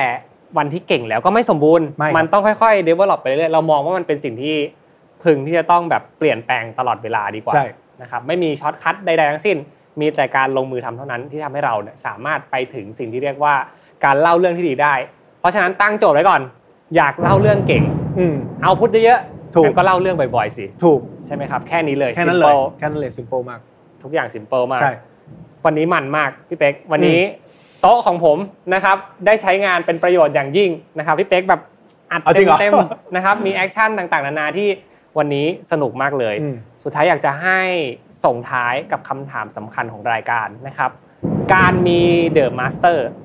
บุคคลผู้เป็นต้นแบบแรงบันดาลใจสำคัญอย่างไรการมีบุคคลต้นแบบหรือคนที่เรามองเป็นไอดอลที่เป็นแบบอย่างมันช่วยคอนเฟิร์มคอนเฟิร์มหลักๆเลยว่าถ้าเราเดินตามทางสิ่งที่เขาทำไว้หรือว่าพฤติกรรมที่เขาทำไว้เราสามารถเป็นอย่างเขาได้จริงๆการมีบุคคลต้นแบบมันแปลว่าไอ้เป้าหมายที่เราคิดอ่ะมันไม่ได้มีแค่จินตนาการนะแต่บุคคลคนนี้ที่เขาสำเร็จแล้วอ่ะเขาคือหลักฐานที่สำคัญที่สุดที่อินสไปร์เราตลอดเวลาให้เรามีอินพุตเอาท์พุตสกิลแล้วกลายเป็นนิสัยเพื่อวันหนึ่งเราจะได้เป็นอย่างเขาเพราะฉะนั้นบุคคลหรือเดอะมาสเตอร์มันคือหลักฐานครับที่ทำให้เราเชื่อและทำให้เราเดินต่อได้โอเคก็วันนี้นะครับครบถ้วนนะครับกับเดอะมาสเตอร์ที่ชื่อว่า Naval Ravikant นะครับแต่วันนี้ฝนตกอยู่นะครับก็น่าจะติดฝนผมว่าเรามาทำอะไรที่เป็นสนุกๆให้กับผู้ร่วมรายการกันหน่อยนะครับวันนี้ถ้าอยู่กันตั้งแต่เริ่มต้นนะครับจะเห็นว่ามีหนังสือสองเล่มซึ่งเป็นหนังสือที่ดูพรีเมียมมากเลยนะอ่าใช่ครับนะครับให้พี่เป๊กเล่าให้ฟังหน่อยครับว่านี่คืออะไรบ้างเอ่อจริงๆมันเป็นซีรีส์หนังสือที่อย่างที่บอกนี่ก็คือหนึ่งในผลงานที่เอาพุททุกปีเอาพุทออกมานะครับเอ่อช่วงแรกๆเนี่ยมันจะเป็นการเขียนเกี่ยวกับเรื่องของเศรษฐกิจโลกคือคือหนังสือที่ที่ที่เป็นท็อปเซลส์แล้วก็หมดแล้วพิมพ์ไปสองรอบเนี่ยชื่อมันนี่เกมลองเข้าไปเซิร์ชใน Google ได้คือตอนนี้ขายกันมือสองราคาระเบิดระเบ้อมากประมาณ สี่ถึงห้าพัน ต่อเล่มนะครับคราวนี้เล่มเนี้ยที่เขียนเขียนมาปีเนี้ยแล้วก็อยากแจกเป็นรางวัลในรายการเพราะว่า มันเข้าไทมิ่งพอดีมันมีข่าวเรื่องของ forex เข้ามาหลักการคืออย่างนี้ครับอ่ะกลับมาที่ first principle ของวงการ forex นะเล่าเล่าเล่าให้แทรกนิดนึง forex เนี่ยมันเป็นคือการเทรด currency forex ไม่ใช่แชร์ลูกโซ่ด้วยตัวมันเองคนที่มาทำให้เป็นแชร์ลูกโซ่คือคนเพราะฉะนั้นตัว forex มันคือตัว currency หรือว่าอัตราแลกเปลี่ยนหรือการเก็งกำไรกับอัตราแลกเปลี่ยนแค่นั้นเองเพราะฉะนั้นไอ้ตัว business model จริงๆแล้วอะครับที่ที่มีการเปิดเปิดพอร์ต forex กันอะมันคือการที่เน้นสร้างค่าคอมมิชชั่นจากการเทรดนี่คือ key business หรือว่าเป็น principle ของเขานะครับเพราะฉะนั้นเราต้องเข้าใจว่า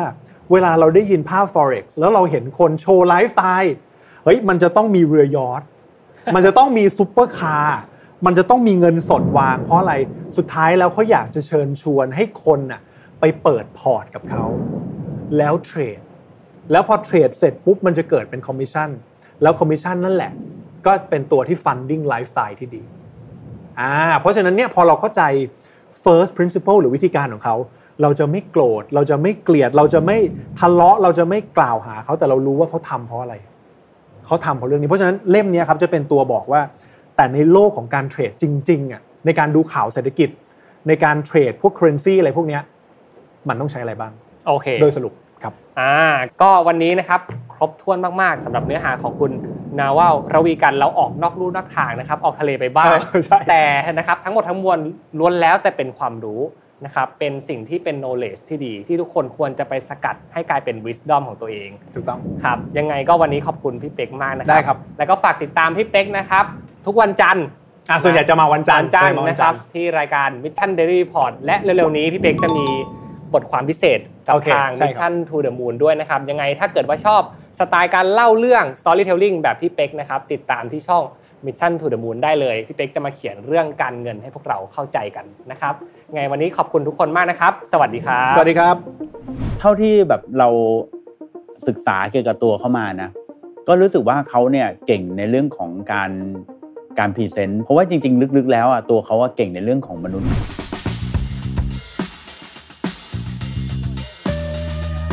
มีครั้งหนึ่งเขาพรีเซนต์ MacBook Air ตอนที่เขาพรีเซนต์อ่ะเขาใส่ลงมาในซองกระดาษเขาก็หยิบซองกระดาษนี้มาคือมันทำให้เราอ่ะสนใจสิ่งที่เขาทำอ่ะมันรวมอยู่ในคำเดียวก็คือคำว่า engagement การพรีเซนต์เนี่ยมันไม่ใช่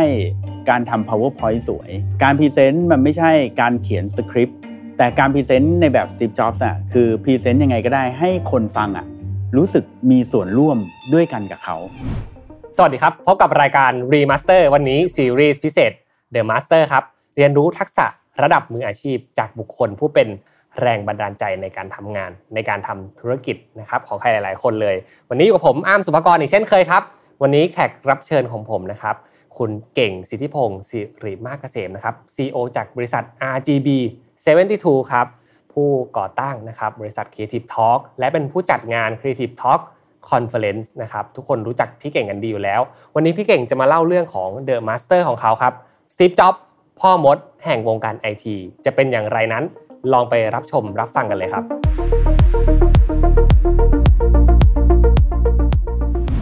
สวัสดีครับพี่เก่งสวัสดีครับอ้ำสบายดีพี่เก่งสบายดีครับครับวันนี้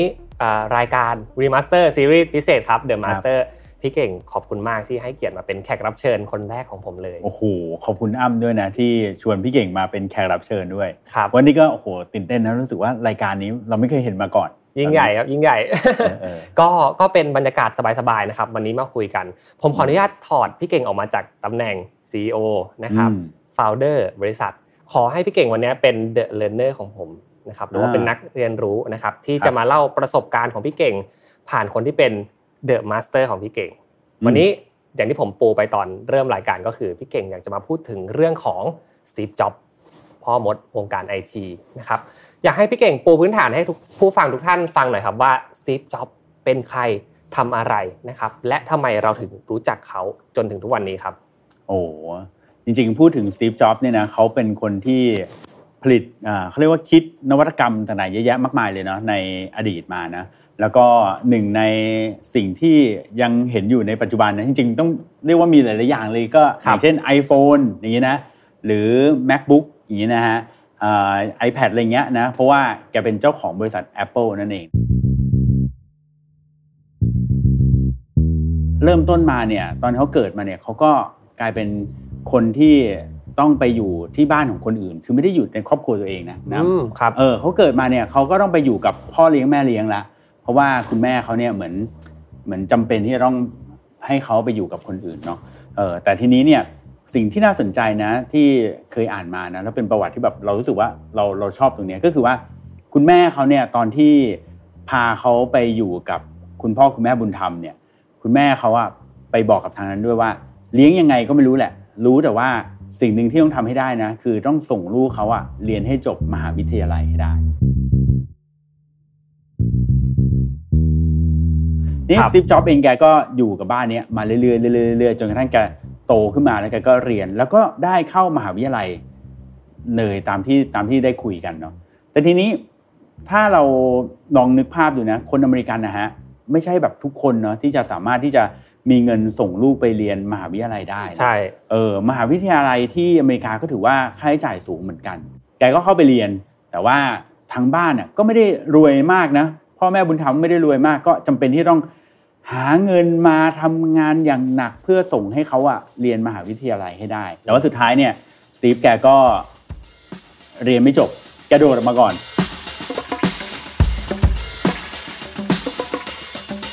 ตอนหลังก็มาทำงานก็ไปเคยไปทำอยู่อัตลิไปทำงานอัตลิก็เจอเพื่อนนู่นนี่นั่นซึ่งตอนหลังเนี่ยเพื่อนที่เขารู้จักเนี่ยเขาก็ชวนกันมาทำคอมพิวเตอร์ซึ่งสุดท้ายเนี่ยก็ออกมาเป็นคอมพิวเตอร์ยุคแรกๆเลยก็คือคอมพิวเตอร์ Apple นั่นเองแต่ว่าไอ้เรื่องการเรียนเขาเนี่ยมีอันนึงที่ที่น่าสนใจก็คือมีช่วงนึงเนี่ยที่เขา drop เรียนออกไปใช่ไหมแต่ว่ายังมีวิชาหนึ่งที่เขาได้ได้เรียนอยู่ก็คือวิชาที่ชื่อว่า calligraphy เออ calligraphy ก็คือวิชาประดิษฐ์ตัวอักษรนะเวลาเราเรียนอ่ะเราก็จะได้ศึกษาไงเราจะรู้ว่าฟอนต์ตัวนี้เนี่ยหัวมันกลมนะอันนี้หัวมันอาจจะทรงรีนิดนึงอันนี้มันจะแบบเอ่อตรงนี้หนาตรงนี้บางอะไรเงี้ยคือเราจะเห็นฟอนต์มากกว่ามากกว่าที่มันเป็นแค่ตัวอักษรน่ะซึ่งเจ้าวิชาเนี้ยมันเลยทำให้สตีฟจ็อบส์เนี่ยเป็นคนที่มีความละเอียดในเรื่องของงานดีไซน์เนาะเราจะสังเกตว่าเอ่อตัวพวก product อย่างพวกคอมพิวเตอร์ของเขาอ่ะมันจะแบบโอ้โหดูเนี้ยเป๊ะดูสวยมากเลยก็เป็นเพราะว่ามันเกิดมาจากสิ่งเนี้ยที่แบบเขาได้เห็นถึงรายละเอียดต่างๆของงานดีไซน์มันก็เลยติดตัวเข้ามาแล้วก็ทำให้เวลาที่เขาทำคอมพิวเตอร์อ่ะเขาไม่ได้มองแค่ว่าฉันจะทำคอมพิวเตอร์นะต้องมีเมนบอร์ดมีแรมมีฮาร์ดดิสก์นะแต่เขามองด้วยว่าทำคอมพิวเตอร์ยังไงให้มันออกมาสวยเออไม่ใช่แค่แบบทำออกมาแล้วมันดูแบบใช้งานได้อะไรเงี้ยไม่ใช่แค่นั้นมันต้องสวยด้วยทีนี้สะท้อนกลับมานิดนึงครับพี่เก่งตอนแรกเลยนะครับตอนที่พี่เก่งได้รู้จักกับสตีฟจ็อบส์มันคือช่วงไหนอะไรที่ทำให้พี่เก่งรู้สึกประทับใจจริงๆกับคนคนนี้จริงๆก็ต้องบอกว่าเขาเป็นคนที่เป็น ซี อี โอ บริษัทระดับโลกอ่ะเนาะโอกาสที่เราจะไปเจอเขาแล้วบอกว่าเอ้ยเจอแล้วโหฉันประทับใจตั้งแต่แรกพบมันคงเป็นไปไม่ได้ถูกมั้ยแต่จริงๆพี่เก่งเคยเฉียดๆเกือบเจอเขาด้วยเพราะว่าจริงเหรอครับเคยไปงาน Macworld ตอนสมัยก่อนเขาเรียกงาน Macworld นะมันไม่มีงาน Apple อย่างเงี้ยก็ไปงานนั้นแหละแต่ว่าไม่ได้เจอแกคือเขาเขามีเปิดตัวอะไรอยู่ในห้องแต่ผมไม่ได้เข้าไปเพราะว่าแม้กระทั่งตอนนั้นเราใช้ Apple นะแต่เราก็ยังไม่ได้อินกับ Steve Jobs อะไรเลยไม่ไม่ได้รู้จักแต่ที่มารู้จักอ่ะก็เพราะว่าได้เห็นเขาไปพรีเซนต์เนาะคือเขาอ่ะก็จะมีคีย์โน้ตเหมือนที่ปัจจุบันนี้เป็นแหละเนาะแต่ว่าเราก็เห็นผ่านทางทีวีผ่านทางอะไรอย่างเงี้ยฮะแล้วเราก็ดูแล้วก็เจอเขาแล้วโอ้คนนี้เขาพรีเซนต์เก่งดีแฮะเออนะว่าถ้าเกิดว่าหลายๆคนเคยเห็นภาพของ Steve Jobs เนี่ยก็จะเห็นว่าแกเนี่ยเป็นคนที่ขึ้นเวทีมาแล้วเนี่ยก็ใส่เสื้อยืดนะคอเต่าแขนยาวสีดำที่เป็นเอกลักษณ์กับกางเกงยีนนะก็จะเป็นเอกลักษณ์แบบนี้เลยแล้วเราก็รู้สึกว่าเอ๊ะทำไมคนนี้มันแต่งตัวชิลจังเออใช่ไหมแต่งตัวชิลไม่พอนะเวลาเขาพรีเซนต์น่ะเขาพรีเซนต์ได้สนุกแล้วก็ทำให้เรารู้สึกว่าเราติดตามพรีเซนเทชันของเขาอะตลอดเวลาเลยจนทำให้เรารู้สึกตื่นเต้นอ่ะการดูเขาพรีเซนต์อ่ะเหมือนการที่เราได้ดูหนังเรื่องนึงอ่ะจริงๆอ่ะถ้าเกิดว่าเรามองผิวเผินนะพี่เก่งคิดว่ามันเป็นเรื่องคอมมูนิเคชันเอ่อการคุยกันการอะไรอย่างเงี้ยนะหรือรายละเอียดดีเทลต่างๆที่เขาใช้นะเอ่อเริ่มแรกเดิมทีพี่เก่งก็พยายามสังเกตเขาแล้วก็ดูเทคนิคแต่ว่าสุดท้ายอ่ะพี่เก่งคิดว่าในมุมของพี่เก่งเองนะมองว่าสิ่งที่เขาทำอ่ะ มันรวมอยู่ในคำเดียวก็คือคำว่า engagement การพรีเซนต์เนี่ยมันไม่ใช่การทำ PowerPoint สวยเอ่อการพรีเซนต์มันไม่ใช่การเขียนสคริปต์หรืออะไรแต่การพรีเซนต์ในแบบ Steve Jobs อ่ะคือพรีเซนต์ยังไงก็ได้ให้คนฟังอ่ะรู้สึกมีส่วนร่วมด้วยกันกับเขาอ่ะยกตัวอย่างเช่นสมมุติมีครั้งหนึ่งเขาพรีเซนต์ MacBook Air เขาตอนที่เขาพรีเซนต์อ่ะเขาใส่ลงมาในซองอ่าซองกระดาษสีน้ำตาลเขาก็หยิบซองกระดาษนี้มาแล้วเขาก็บอกว่าอ่ะเดี๋ยวเขาจะพรีเซนต์สินค้าตัวหนึ่งแล้วเขาก็หยิบซองกระดาษแล้วเขาก็กำลังแกะมาคือมันทำให้เราอ่ะสนใจเราเริ่มแบบคิดแล้วแล้วเราก็เกิดจินตนาการเราเองอ่ะไม่เคยเห็นหรอกไอ้เจ้า MacBook Air ตัวเนี้ยว่ามันใหญ่หรือเล็กขนาดไหนถูกไหมแต่สิ่งที่เราเคยเห็นน่ะคือซองกระดาษไซส์มาตรฐานแบบนี้และในใจเราอ่ะมันเกิด engagement นะสมองเรามันเกิด engagement กับตรงนั้นนะว่าซองเนี้ยฉันเคยเห็นนะโอ้มันเล็กขนาดใส่ลงไปในซองนี้ได้เลยเหรออย่างเงี้ยแล้วพอเขาเปิดมาปุ๊บเราก็คือจินตนาการเรามัน complete เลยว่าโดยที่เขาไม่ต้องบอกนะว่าคอมพิวเตอร์ตัวนี้กว้างเท่าไหร่ยาวเท่าไหร่หนาเท่าไหร่เรารู้อย่างเดียวก็คือมันใส่ในซองกระดาษสีน้ำตาลได้แต่นั้นไอ้ตัวนี้มันเลยเป็นคีย์สำคัญเนาะว่าเวลาเราจะไปพรีเซนต์งานหรือเราจะไปเล่าเรื่องอะไรให้ใครฟังเนี่ยเราก็ต้องคิดว่าจะพรีเซนต์ยังไงให้คนฟังเนี่ยเขาเกิด engagement กับเราเขาเนี่ยเก่งในเรื่องของการพรีเซนต์เพราะว่าจริงๆลึกๆแล้วอ่ะตัวเขาอ่ะเก่งในเรื่องของมนุษย์เอ่อในเรื่องของการเข้าใจมนุษย์คือเขาเป็นคนที่พรีเซนต์เก่งนั่นคือ execution ที่ทุกคนได้เห็นแต่จริงๆแล้วเขาเก่งเรื่องการคุยกับคนใช่ไหมหรือว่าถ้าเกิดว่าตีเป็นทักษะก็ soft skill ในการที่จะสร้างจิตวิทยาในการคุยกับคนคิดว่า Steve Jobs อะครับเขามีทักษะ soft skill อะไรสำคัญมากๆเลยที่ทำให้เขาอะสามารถดึงดูดคนมาคุยกับคุยกับเขาได้ผมว่าเขาเขาเข้าใจคนนะเขาสนใจในสิ่งที่คนต้องการเอาอย่างนี้ก่อนเออเขาสนใจในสิ่งที่คนต้องการเพียงแต่ว่าจะถามว่ามันเป็นคำว่า empathy ไหมผมว่าคงไม่ใช่ เพราะว่าดูเขาไม่ค่อย empathy อะไรคือถ้า empathy ก็คือเห็นว่าคนนี้ดูดูเหนื่อยดูเครียดงั้นก็เข้าไปทำความเข้าใจเขาแต่สตีฟคงไม่ใช่แนวนั้นสตีฟจ็อบส์เนี่ยเป็นคนที่สนใจในสิ่งที่คนต้องการซึ่งอันนี้ผมว่ามันเป็น soft skill หนึ่งที่มันสำคัญกับทุกๆคนเลยนะเพราะว่าถ้าเกิดว่าเราอะรู้ว่าคนคนนึงเนี่ยต้องการอะไรอะเราอ่ะอาจจะเป็นคนที่สามารถมี strategy บางอย่างที่จะโน้มน้าวเขาให้เขาทำบางอย่างหรือเอาชนะใจเขาได้ด้วยนะอันนี้พี่เก่งชอบเปรียบเทียบว่าอย่างนี้คนเราส่วนใหญ่เนี่ยมักจะชอบสนใจตัวเองอ่ารู้แหละว่าเราอยากได้อะไรเราอยากทำอะไรเราอยากได้อะไรจากเขาใช่ไหมแต่เราอ่ะไม่ค่อยรู้ว่าเขาอยากได้อะไรจากเราซึ่งคนที่จะชนะเนาะเป็นคนที่สามารถชนะใจคนอื่นได้เนี่ยมันต้องรู้จักคนอื่นมากกว่ายกตัวอย่างเหมือนเวลาในเกมฟุตบอลเราดูฟุตบอลเขาเตะกันนะสองทีมสังเกตไหมว่าในฟุตบอลเนี่ยเวลาเขาเตะกันเนี่ยในทีมเนี่ยจะไม่มัวแต่มานั่งคิดนะว่าโอ้ยฉันเตะเก่งฉันวิ่งเร็วฉันอะไรอย่างเงี้ยนะแต่สิ่งที่เขาทำอ่ะก็คือเขาจะ observe ดูว่าเขาจะไปแกะ strategy ดูว่าฝั่งตรงข้ามอ่ะคิดอะไรทำอะไรสนใจอะไรมีคนไหนบ้างที่เก่งอะไรถูกไหมมันถึงจะชนะในเกมนั้นได้ซึ่งอันนี้ก็เหมือนกันถ้าเกิดว่าเราอ่ะอยากจะพรีเซนต์เก่งโน้มน้าวคนเก่งเอาชนะใจคนเก่งเราต้องเข้าใจว่าคนคนนั้นน่ะสนใจอะไรและชอบอะไรสตีฟ จ็อบส์เนี่ยแกเป็นคนที่ไม่ชอบเรื่องเซอร์เวย์นะเพราะการเซอร์เวย์เป็นการถามลูกค้าว่าอยากได้อะไรซึ่งจริงๆแล้วตัวลูกค้าเองอ่ะอาจจะไม่รู้ด้วยซ้ำว่าตัวเองอยากได้อะไรโอเคเข้าใจแล้วเออแต่เขาไม่ถามแต่เขาสนใจเขาศึกษาเนาะเขาไม่ถามก็คือไม่ได้แปลว่างั้นฉันไม่ไม่สนใจฉันอยากทำอะไรก็ทำไม่ใช่ไม่ใช่อย่างนั้นแต่เขาจะศึกษาดูว่าเออลูกค้าคนนี้นะมาร้านเราบ่อยๆฮะเออสั่งแบบนี้ทุกวันเลยเออเขาต้องชอบแบบนี้แน่เลยอะไรอย่างเงี้ยซึ่งอันนี้มันคืออินไซต์บางอย่างที่ที่บางทีไปถามเขาเขาก็ไม่รู้นะทีนี้เราพูดถึงเรื่องดีๆของเขาไปเยอะมากมายผมอยากจะพาพี่เก่งไปฝั่งที่ดาร์กกว่านั้นดาร์กไซด์อ่ะดาร์กไซด์บ้างแล้วเรื่องที่เขาทำงานเนี่ยครับในมุมมองการทำงานของเขาเนี่ยเขาเป็นคนยังไงบ้างเขามีเรื่องดีๆที่ทุกคนเห็นว่าเขาเป็นคนพรีเซนต์เก่งแต่ในอีกมุมหนึ่งที่ที่ไม่น่าจะหยิบมาใช้งานหรือว่าไม่น่าจะเอามาเป็นเยี่ยงอย่างมีไหมผมว่าก็มีนะเพราะว่าเท่าที่ผมศึกษาหรือว่าอ่านอะไรเกี่ยวกับเขาเนี่ยนะผมคิดว่า บางอย่างของเขาอ่ะเป็นสิ่งที่เราต้องมาประเมินอ่ะว่าเราควรจะทำหรือไม่ทำอย่างเช่นมีเรื่องหนึ่งที่เขาใช้เป็นศัพท์เลยนะว่า reality distortion field คำนี้เป็นคำที่ไม่ใช่เขาตั้งเองนะแต่พนักงานอ่ะเป็นคนตั้งให้เขาอ๋อเป็น เอ เค เอ ของเขาใช่ไหมครับเออเออเออใช่ใช่ก็คือคำนี้จริงๆอ่า reality distortion field เนี่ยเป็นคำที่มาจากหนังเรื่อง Star Trek ครับนะแล้วก็แปลตรงๆตัวเลยก็คือแปลว่า reality ก็คือความจริงนะ distortion ก็คือแปลว่าการทำลายเนาะเออนะก็คือเป็นการบิดเบือนความจริงนั่นเองนะยกตัวอย่างเช่นมีครั้งหนึ่งมีครั้งหนึ่งตอนที่แกทำอยู่อัลตาลีกับเพื่อนครับแกก็บอกเพื่อนว่าเอ้ยทำโปรแกรมเกมใหม่กันเถอะอะไรอย่างเงี้ยนะเกมนั้นก็มีชื่อว่า Breakout ชื่อเกม Breakout เพื่อนแกก็ชื่อเอ่อ Steve Steve Wozniak คนนี้ก็ตอนหลังมาเป็นเอ่อเป็น co-founder นะเป็นผู้ร่วมสร้าง Apple ด้วยกันเนี่ยนะตอนนั้นแกก็ไปคุยกันนะเอ่อ Steve Woz เนี่ยเขาก็บอกว่าไอ้โปรแกรมเนี้ยเกมเนี้ยถ้าจะทำให้เสร็จนะต้องใช้เวลาเดือนนึง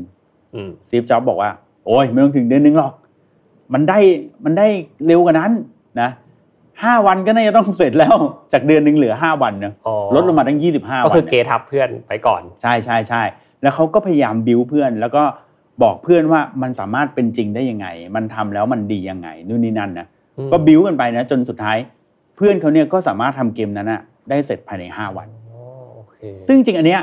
มันก็เป็นเรื่องดีนะถูกมั้ยมันมันก็เออรู้สึกว่าโปรดักชันมันก็เร็วขึ้นทุกอย่างก็เร็วขึ้นแต่ถามว่าพนักงานทุกคนชอบมั้ยก็อาจจะไม่ใช่ทุกคนอาจจะไม่ใช่นะบางคนอาจจะเบิร์นเอาท์มั้ยครับถ้าเกิดว่าเกิดเหตุการณ์แบบนี้บ่อยๆอะไรเงี้ยครับใช่ใช่มั้ยบางคนก็อาจจะเครียดเอ่อเคยมีพนักงานคนนึงอ่ะเค้าให้ความเห็นเกี่ยวกับเรื่องนี้ของ Steve Jobs เนี่ยเค้าบอกว่าเอ่อที่ Steve Jobs เนี่ยทำให้สิ่งที่เป็นไปไม่ได้เนี่ยสามารถเป็นไปได้เนี่ยนะครับก็เป็นเพราะว่าสตีฟจ็อบส์เองเนี่ยไม่รู้ว่ามันอ่ะเป็นไปไม่ได้เข้าใจไหมคือเขาเชื่อว่ามันเป็นไปได้ทั้งหมดใช่ไหมครับใช่เขาเชื่อว่ามันเป็นไปได้โอ้ก็ดูเป็นดูเป็นหัวหน้างานที่เป็นสิงโตนะดูแบบมีความไล่งับใช่ไหมครับเออเออมีความมีความโหดแล้วผมก็เห็นด้วยที่พี่เก่งบอกก็คืออาจจะมีคนชอบและไม่ชอบก็เลยดึงดูดพนักงานในรูปแบบที่คล้ายๆกับที่สตีฟจ็อบส์ทำงานอยู่ผมรู้สึกว่าคนในเจเนอเรชันพี่เก่งนะครับระดับ ซี อี โอ นะครับแล้วผู้บริหารนะครับผมถามนะสิบคนนะครับครับประมาณ หกถึงเจ็ด คน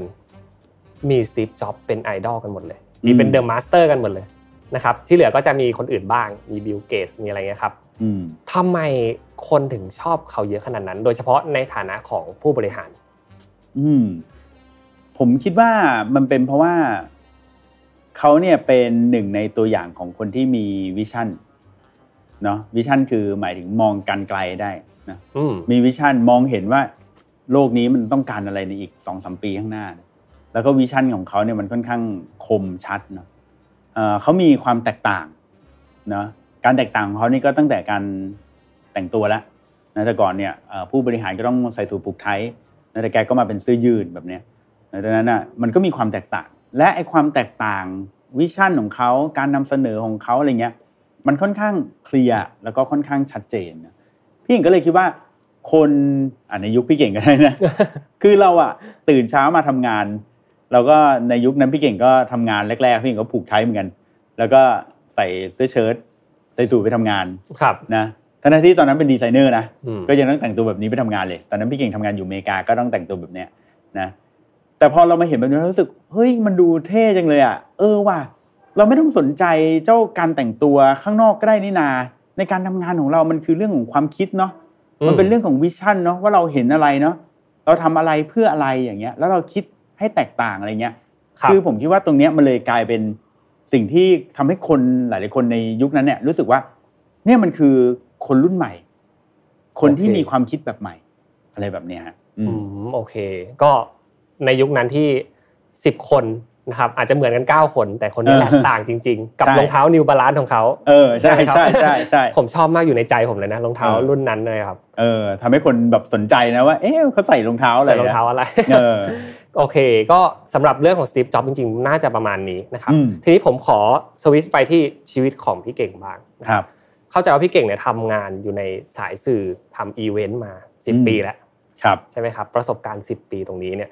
มีการหยิบจับทักษะที่ได้เรียนรู้มาจาก Steve Jobs นะครับทักษะในการสื่อสารอะไรเงี้ยใช้ประโยชน์มากน้อยแค่ไหนครับโอ้ใช้เยอะนะใช้เยอะเนี่ยอย่างถ้าเรื่องที่เราได้คุยกันน่ะอย่างเช่นเรื่องของการที่เราต้องเข้าใจว่าลูกค้าเนี่ยต้องการอะไรเนี่ยอันนี้ก็เป็นสิ่งแรกเลยเวลาเราทำงานอีเวนต์นะหรือแม้กระทั่งพี่เก่งคิดงานครีเอทีฟอะไรให้ลูกค้าเนี่ยสิ่งแรกที่เราต้องคิดเลยก็คือลูกค้าได้อะไรอันนี้คือสำคัญมากมากกว่าว่าเราจะจัดงานอะไรหรือเราจะทำอะไรขึ้นมาเนี่ยมันมันมากกว่าตรงนั้นคือเราจะทำอะไรขึ้นมาเราต้องดูว่าเขาอะต้องการไหมเขาอยากได้มันหรือเปล่าอันนี้คือคือพอยต์แรกเลยคือถ้าเกิดว่าเราเข้าใจตรงนี้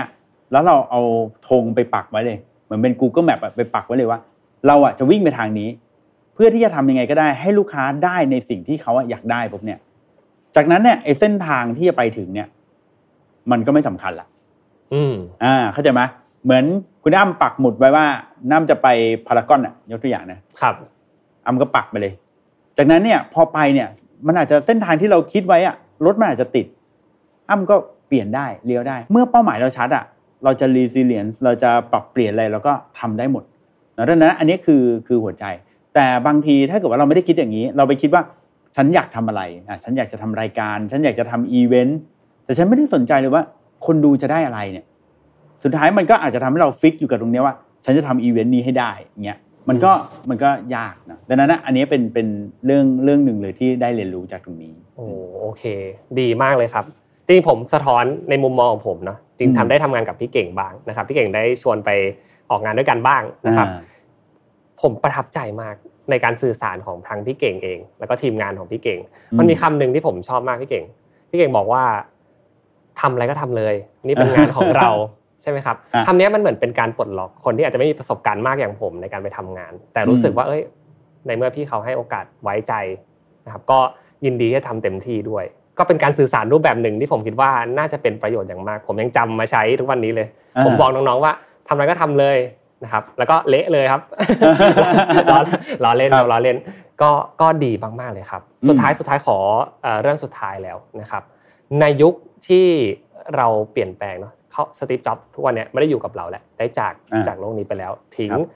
ผลงานทิ้งตำนานไว้ให้กับพวกเราไว้มากมายเลยแต่ในยุคนี้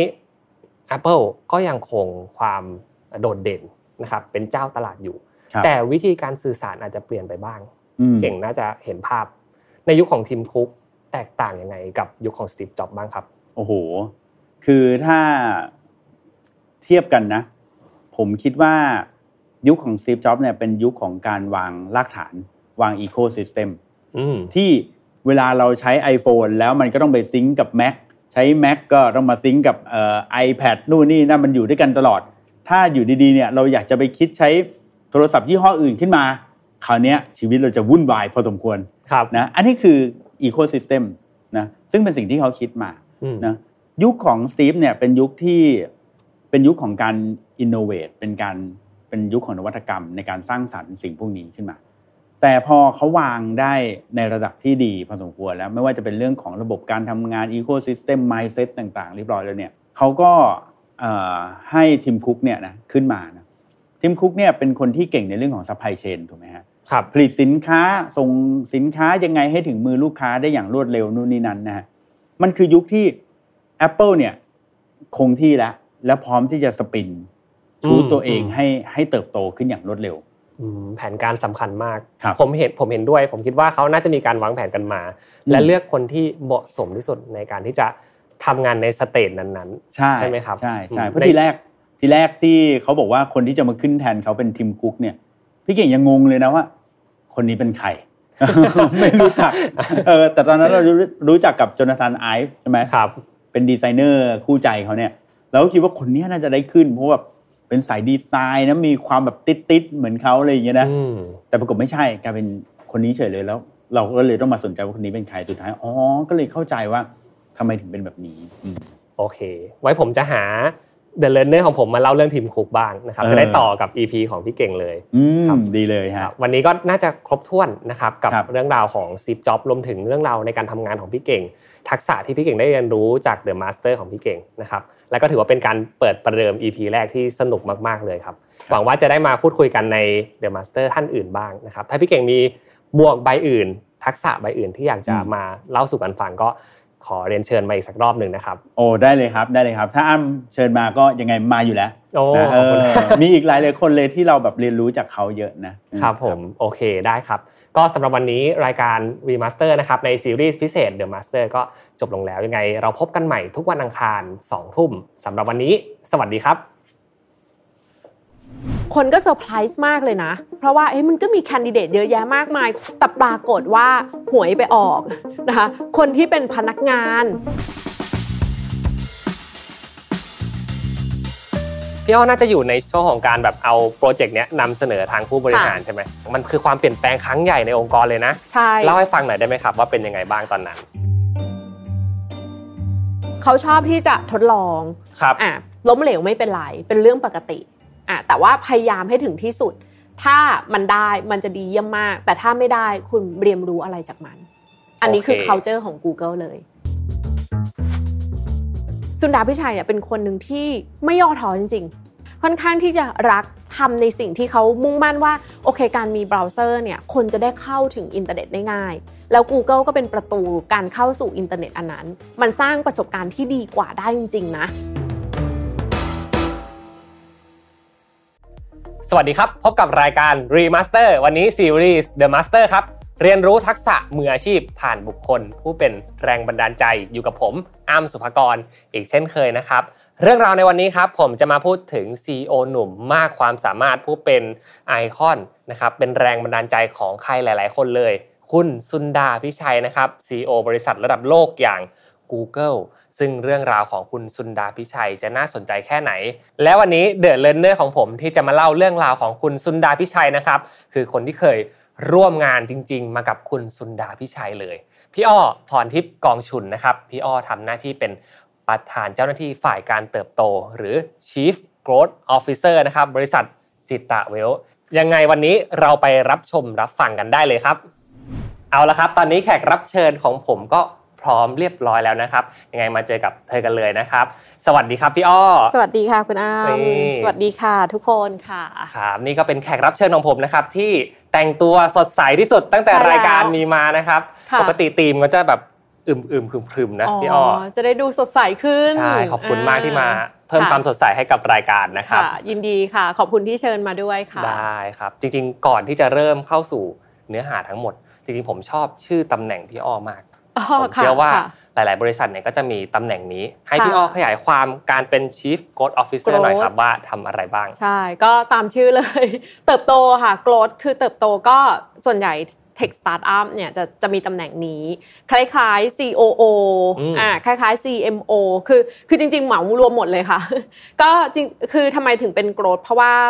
พี่อ้อมาทำงานกับจิตตะเนี่ยค่ะก็เป็นหนึ่งใน co-founder นะคะแล้วก็หน้าที่หลักก็คือทำอย่างไรก็ได้ให้จิตตะเติบโตให้มากที่สุดก็คือมาสเกลอ่ามาสเกลธุรกิจของจิตตะนะคะเพราะฉะนั้นหน้าที่หลักก็คือทำยังไงอ่าเรื่องของผลิตภัณฑ์เนี่ยเราจะมีทีมที่ดูแลอยู่แล้วคือ ซี อี โอ จะดูแลผลิตภัณฑ์เกี่ยวกับเรื่องของการลงทุนการวิเคราะห์หุ้นแล้วมี ซี ที โอ ก็คือคนที่ดูแลเรื่องเทคโนโลยีอัลกอริทึมต่างๆหลังจากนั้นก็เป็นหน้าที่พี่อ้อหมดละก็คือทำยังไงให้ product หรือผลิตภัณฑ์ที่เรามีเนี่ยค่ะไปสู่ user ไปสู่ตลาดแล้วก็ scale ได้อ่ะมีลูกค้าจำนวนมากขึ้นหรือแม้กระทั่งขยายไปต่างประเทศเพราะฉะนั้นพี่อ้อก็จะดูตั้งแต่หน้าบ้านถึงหลังบ้านเลยค่ะหน้าบ้านก็คือฝั่ง marketing ฝั่ง sales นะคะหลังบ้านก็ดูเรื่องของ operation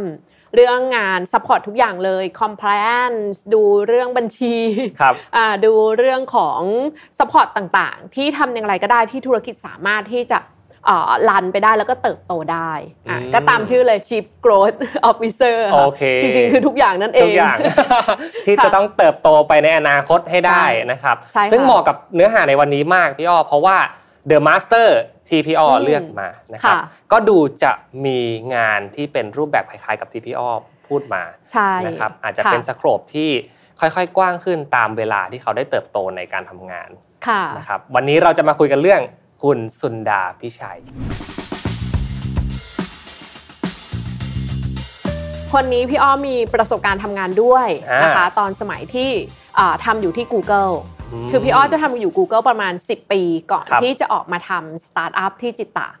นะคะเพราะฉะนั้นก็มีโอกาสได้ร่วมงานกันนะคะแต่สุนดาพิชัยไปไกลมากตอนนี้ก็เป็นกลุ่ม ซี อี โอ ของ Alphabet ไปแล้วครับผมแหมพี่อ้อก็ไม่แพ้กันนะครับเรายังเป็นสตาร์ทอัพเล็กๆยังต้องเติบโตอีกเยอะค่ะโอเคน่าสนใจครับวันนี้นอกจากเรื่องของประวัติชีวิตของคุณสุนดาแล้วงานที่เขาทำเหมือนจะได้รับอินไซต์ด้วยนะครับคุณผู้ชมเพราะว่าพี่อ้อเนี่ยเคยทำงานกับคุณสุนดามาเลยใช่ค่ะขอเริ่มต้นอย่างนี้ครับคุณสุนดาพิชัยเป็นใครนะครับเอาจากคำถามง่ายๆประมาณนี้ก่อนได้ครับคือถ้าในแวดวงเทคโนโลยีจะเคยได้ยินชื่ออยู่แล้วถูกไหมคะเพราะว่าตอนนี้ปัจจุบันเขาเป็นเอ่อกลุ่ม ซี อี โอ ของ Alphabet Alphabet คือใคร Alphabet ก็คือเป็นบริษัทแม่ของ Google อีกทีคือเรารู้จัก Google กันอยู่แล้วถูกมั้ย Google Search Google Maps ทุกอย่างที่เราใช้ในชีวิตประจำวันหรือทางธุรกิจเนี่ยเราจะคุ้นเคยกับ Google ซึ่งเขาก็ทำสตรัคเจอร์ใหญ่ขึ้นมี Alphabetนะคะเพราะว่าข้างล่างเนี่ยมันจะมี product เยอะแยะไปหมดเลยไม่ใช่แค่ Google Search อย่างเดียวแล้วก็ธุรกิจหลายอย่างซึ่งปรากฏว่าสุนดาพิชัยเนี่ยเรียกว่าเป็น ซี อี โอ คนแรกนะคะที่มาทำที่ไม่ใช่ founder อ่ะแล้วที่ไม่ใช่ยุคแรกๆคืออย่างของ Google เนี่ยตอนที่เริ่มต้นมาเนี่ยเราจะเคยได้ยิน co-founder สองคนก็คือ Larry Page กับเซอร์เกย์บินอ่ะคนนี้จะเป็น co-founder ที่ช่วยกันปลุกปั้น Google มาตั้งแต่สมัยปีหนึ่งพันเก้าร้อยเก้าสิบเจ็ด เก้าสิบแปด เก้าสิบเก้าอย่างเงี้ยค่ะเขาก็จะช่วยกันทำ Google Search ขึ้นมานะพอทำ Google Search ขึ้นมาปุ๊บเอ่อโด่งดังคนใช้ Google เยอะโฆษณากับ Google ใช่ไหมคะอ่ะเขาก็เริ่มไปโฟกัสที่ productแล้วให้อีลิกสมิธอืมอ่าเริ่มเป็นคนนอกที่มาทำเป็น ซี อี โอ ครับอ่าแล้วหลังจากนั้นลารีเพจหนึ่งในโคฟาวเดอร์เนี่ยก็กลับมาทำต่อนะคะทีเนี้ยพอถึงจุดนึงนะคะคนเหล่านี้ก็จะเริ่มรู้สึกเริ่มรู้สึกว่าเอ้ยฉันมีอย่างอื่นที่ต้องทำในชีวิตอ่าแล้วเขาก็จะต้องหาคนที่มาสืบทอดต่อนะคะซึ่งคนก็เซอร์ไพรส์มากเลยนะเพราะว่าอะไรเพราะว่าเอ้ยมันก็มีแคนดิเดตเยอะแยะมากมายคนที่ดูมีชื่อเสียงคนที่อยู่ในซิลิคอนวัลเลย์แล้วเก่งมากมายเลยแต่ปรากฏว่าหวยไปออกนะคะคนที่เป็นพนักงานอ่าพนักงานธรรมดาเลยนะครับอ่าแล้วมาจากประเทศอินเดียเป็นชาวอินเดียนนะคะมาจากประเทศอินเดียซึ่งเอ่อเขาก็ไม่ได้มีเส้นสายอะไรในซิลิคอนวัลเลย์มาก่อนเลยนะคะก็คือสุดท้ายเนี่ยแต่งตั้งให้สุนดาพิชัยเนี่ยเป็น ซี อี โอ ของ Google ก่อน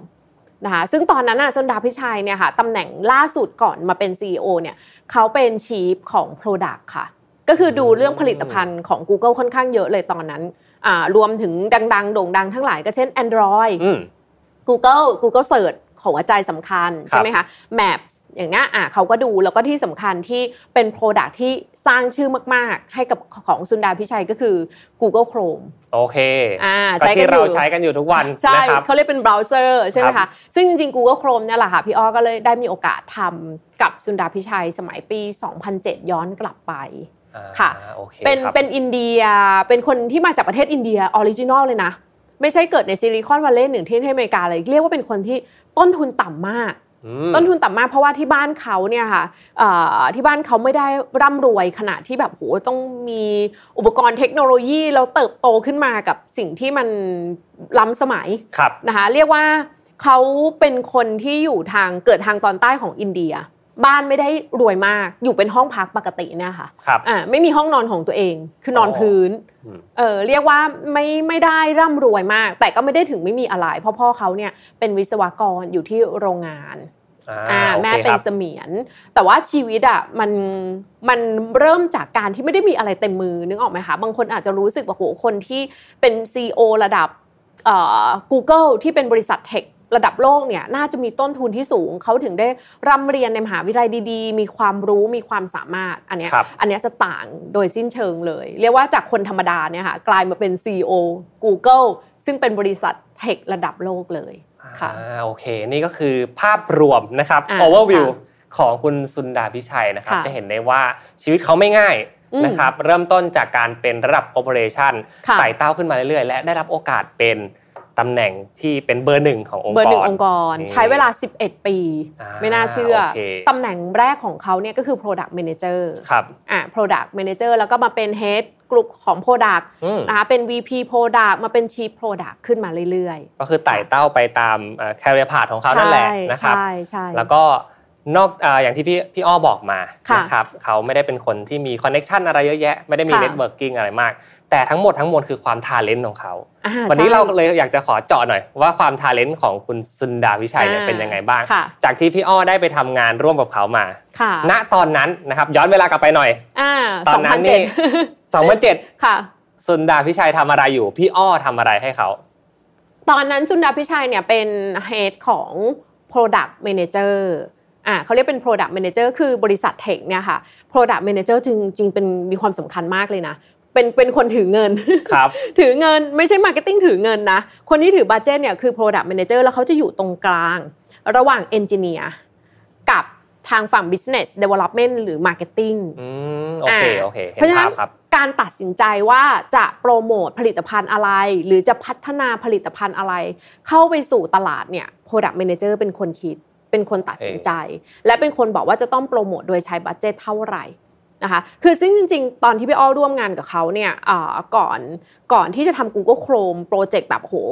โด่งดังโปรเจกต์ที่สร้างชื่อให้กับสุนดาพิชัยเนี่ยเราเคยทำร่วมกันเป็นเรียกว่า Google Tools Bar ครับอ่ะบางคนอาจจะแบบจำไม่ได้แล้วสมัยนั้น Google Tools Bar ก็คือมันจะเป็นแถบที่เป็นเครื่องมือของ Google อะค่ะแต่ไปแปะไว้กับเบราว์เซอร์คนอื่นเพราะสมัยนั้นเราไม่มีเบราว์เซอร์เราก็ไปแปะไว้กับ ไอ อี Internet Explorer อ่า Internet Explorer ตัว E สีฟ้าค่ะสมัยนี้เด็กๆหายไปแล้วเด็กๆไม่ไม่มีใครรู้จักหรือว่า Firefox อะไรอย่างงี้ใช่มั้ยครับอ่า Firefox สมัยนั้นซึ่งจริงๆแล้ว ไอ อี อ่ะเขาโด่งดังมากเป็นเบราว์เซอร์ก็คือถ้าเราจะเข้าอินเทอร์เน็ตเราทำไงคลิกที่ตัว E อ่ะแล้วเราก็จะมีเบราว์เซอร์ซึ่งเราสามารถใส่ ยู อาร์ แอล ใส่ตัวเว็บไซต์ที่อยู่ของเว็บไซต์ได้นะคะทีเนี้ยสุนดาพิชัยเขาก็บอกว่าเออตอนที่เราทำ Google Tools Bar เนี่ยมันต้องพึ่งพิงกับเบราว์เซอร์ที่เป็นของชาวบ้านก็คือ ไอ อี ถ้าเกิด ไอ อี เขาเตะเราออกไปเมื่อไหร่เราก็เราก็อยู่ไม่ได้เออถ้าเขาไม่ให้เราไปปลั๊กอินหรือไม่ให้ไปเชื่อมต่อเราก็อยู่ไม่ได้ถูกครับเขาบอกเฮ้ยถ้างั้นทำไม Google ไม่ทำเบราว์เซอร์ของตัวเองโอเคใช่ไหมทำไมเราไม่ทำของตัวเองแล้วก็ถ้าเรามีเบราว์เซอร์ของตัวเองเนี่ยเราก็จะเป็นประตูที่ทำให้ใครก็แล้วแต่ที่อยากเข้าสู่อินเทอร์เน็ตเนี่ยต้องเข้าผ่านเบราว์เซอร์ของเราของ Google เขาก็เลยนำเสนอตัว Google Chrome ขึ้นมาค่ะเป็นเบราว์เซอร์เรียกว่า Chrome นะคะเพราะฉะนั้นตัว Google Chrome เนี่ยเขาก็จะเริ่มเริ่มตั้งแต่ตอนแรกอ่ะซึ่งจริงๆตอนแรกไม่ได้ถูกอนุมัติด้วยนะโอเคเนี่ยผมอยากจะฟังตรงนี้แหละครับพี่อ้อน่าจะอยู่ในช่วงของการแบบพรีเซนต์ช่วงของการแบบเอาโปรเจกต์เนี้ยนำเสนอทางผู้บริหารใช่ไหมตอนนั้นบรรยากาศมันเป็นยังไงบ้างมันคือความเปลี่ยนแปลงครั้งใหญ่ในองค์กรเลยนะที่ทางคุณสุนดาวิชัยเขามีความกล้าหาญในการที่จะนำเสนอโปรเจกต์นี้เล่าให้ฟังหน่อยได้ไหมครับว่าเป็นยังไงบ้างตอนนั้นคือตอนนั้นเนี่ยเป็นเป็นผู้ซัพพอร์ตอย่างเดียวคือตอนนั้นเนี่ยค่ะคือเอ่อแน่นอน ไอ อี ไอ อี ใหญ่มากจนกระทั่งเรานึกไม่ออกเลยอะค่ะว่าเราจะไปสู้กับเขายังไงถูกไหมคือเวลาที่เราไปถามเนี่ยเอาคุณจะเข้าอินเทอร์เน็ตคุณคุณเออคุณทำยังไงเขาบอกว่าจิ้มตัว E คำว่าจิ้มตัว E หมายถึงว่ามัน default ว่าทุกคนน่ะจะต้องกดตัวนี้ทั้งทั้งที่เขาไม่ได้เข้าใจเลยนะว่าเบราว์เซอร์คืออะไรโอเคอ่าเพราะฉะนั้นคือมันถูก default ในชีวิตของคนนะคะว่าเวลาเข้าอินเทอร์เน็ตเข้าตัว E เพราะฉะนั้นการที่เรามีอีกอันนึงเข้าไปที่จะไป compete คือไปแข่งกันเนี่ยมันยากมากมันคือการเปลี่ยนพฤติกรรมคนซึ่งมันเป็นสิ่งที่ยากมากใช่ซึ่งมันซึมลึกไปแล้วอะค่ะคือเหมือนกับเปิดเครื่องมาอ่ะเข้าอินเทอร์เน็ตคุณคลิกตรงนี้นะเพราะฉะนั้นการเปลี่ยนพฤติกรรมมันยากมากสองก็คือว่าตัวผลิตภัณฑ์ที่เราจะทำอะค่ะเราต้องคิดให้มัน differentiate คือแตกต่างอ่าแตกต่างเพราะฉะนั้นทุกคน product manager หรือฝั่ง marketing ก็จะต้องมานั่ง brainstorm กันว่าเอ้ยความแตกต่างคืออะไรอ่ะซึ่ง pain point ของการใช้ ไอ อี คืออะไรอ่ะ pain point คือช้าช้าทำไงถึงจะได้เบราว์เซอร์ที่เร็วกว่านั้นทำไงถึงจะได้เบราว์เซอร์ที่มันทำงานเชื่อมต่อกับ Google ได้คือสามารถเสิร์ชจากเบราว์เซอร์ได้เลยไม่ต้องมานั่งพิมพ์ Google แล้วก็ค่อยมาเสิร์ชอีกทีนึงโอเคอ่าง่ายกว่าจะทำได้ไหมซึ่งสิ่งเหล่านี้คือมันถูก brainstorm กันซึ่งสุนดาพิชัยเป็นคนที่ค่อนข้างจะรับฟังได้ดีมากๆคือเขารับฟังจากทั่วโลกเลยคือจากทั่วโลกคนที่เป็นคีย์ในประเทศต่างๆอย่างตอนนั้นพี่อ้อทำ Southeast Asia อ่ะไม่ได้ทำแค่ประเทศเมืองไทยอย่างเดียวก็จะค่อยๆฟีด ฟีดแบ็กไปให้เขาว่าเออถ้าจะมาทำเนี่ยมันจะต้องใช้โปรดักต์ยังไงบ้างฟีเจอร์คนสนใจอะไรบ้างเราเราลง on the ground ค่ะไปสัมภาษณ์ไปเซอร์เวย์คนต่างๆเพื่อเอาข้อมูลเนี่ยมา contribute ให้กับเขาอ่ะแล้วเขาก็เอาข้อมูลเหล่านี้ไป pitch หน้าที่เขาคือต้องไป pitch กับผู้บริหารเขาก็เอาเอาไป pitch กับอ่ะ Larry Page กับ Sergey Brin ครับในมุมของธุรกิจอ่ะดีมากเพราะฟีเจอร์ต่างๆไม่ว่าจะเร็วขึ้นไม่ว่าจะเป็น Open นะคะเบราว์เซอร์ที่ให้คนอื่นๆสามารถมาทำ attention คือมาทำโปรแกรมเนี่ยมาปลักอินเพิ่มเติมเข้าไปอีกโอ้โห ecosystem ฟังดูดีมากนะในเชิง product เนี่ย Larry Page กับ Sergey Brin ซื้อโอเคเยี่ยมนะคะแต่ในเชิง business ค่ะเขาต้องไป pitch กับ Eric Schmidt ตอนนั้นเป็น ซี อี โอ ของ Google นะคะ Eric Schmidt ดูแล้วปุ๊บบัดเจ็ตแพงต้องใช้คนเยอะต้องใช้เอฟเฟอร์ตต้องใช้รีซอสแล้วคุณจะไปแข่งกับ ไอ อี อ่าเมื่อไหร่คุณจะได้ market share ที่มันสูงขึ้นสูงขึ้นเพราะว่าดูแล้วพฤติกรรมมันเปลี่ยนยากมันบิ๊กเบสอ่ะอืมแล้วมันอาจจะไม่คุ้มนะอ่าอีลิกสมิธก็แย้งกลับมาบอกว่ามันอาจจะไม่คุ้มนะตอนแรกก็ถูกปัดตกไปนะคะเพราะมันใช้รีซอสค่อนข้างเยอะอ่าแต่ว่าสุนดาพิชัยเนี่ยเป็นคนนึงที่ไม่ย่อท้อจริงๆคือเขาค่อนข้างค่อนข้างที่มีความอดทนมีความไม่ย่อท้อแล้วก็ค่อนข้างที่จะรักทำในสิ่งที่เขามุ่งมั่นว่าโอเคการมีเบราว์เซอร์เนี่ยคนจะได้เข้าถึงอินเทอร์เน็ตได้ง่ายแล้ว Google ก็เป็นประตูการเข้าสู่อินเทอร์เน็ตอันนั้นมันสร้างประสบการณ์ที่ดีกว่าได้จริงๆนะมากกว่า ไอ อี ที่มีปัจจุบันณเวลานั้นนะคะสู้ใหม่รวบรวมข้อมูลไปใหม่อ่ะแล้วก็เอาไว้นำเสนอใหม่นะซึ่งจริงๆเหมือนหาเสียงนะเพราะเขาก็จะถามประเทศต่างๆว่าเนี่ยถ้าทำ Google Chrome ฟีเจอร์อย่างเนี้ยคุณอยากจะเข้าร่วมโปรโมทด้วยไหมอยากจะเอาไปใช้ในประเทศคุณไหมโอเคก็คือหาแนวร่วมก่อนทั้งคนที่อยู่ภายในภายนอกแล้วเอาเรื่องพวกเนี้ยไปบอกทางผู้บริหารอีกทีนึงใช่ว่าทุกคนเห็นด้วยทุกคนอยากไปเขาก็ถาม Southeast Asia ถามถึงประเทศไทยด้วยเอาไหมร่วมไหม ร่วมค่ะร่วมค่ะอยากได้ค่ะอยากได้อ่ะก็ไปกับเขาด้วยค่ะก็เป็นที่มาที่ก็ได้ร่วมงานที่จะทำตัวโปรโมท Google Chrome กัน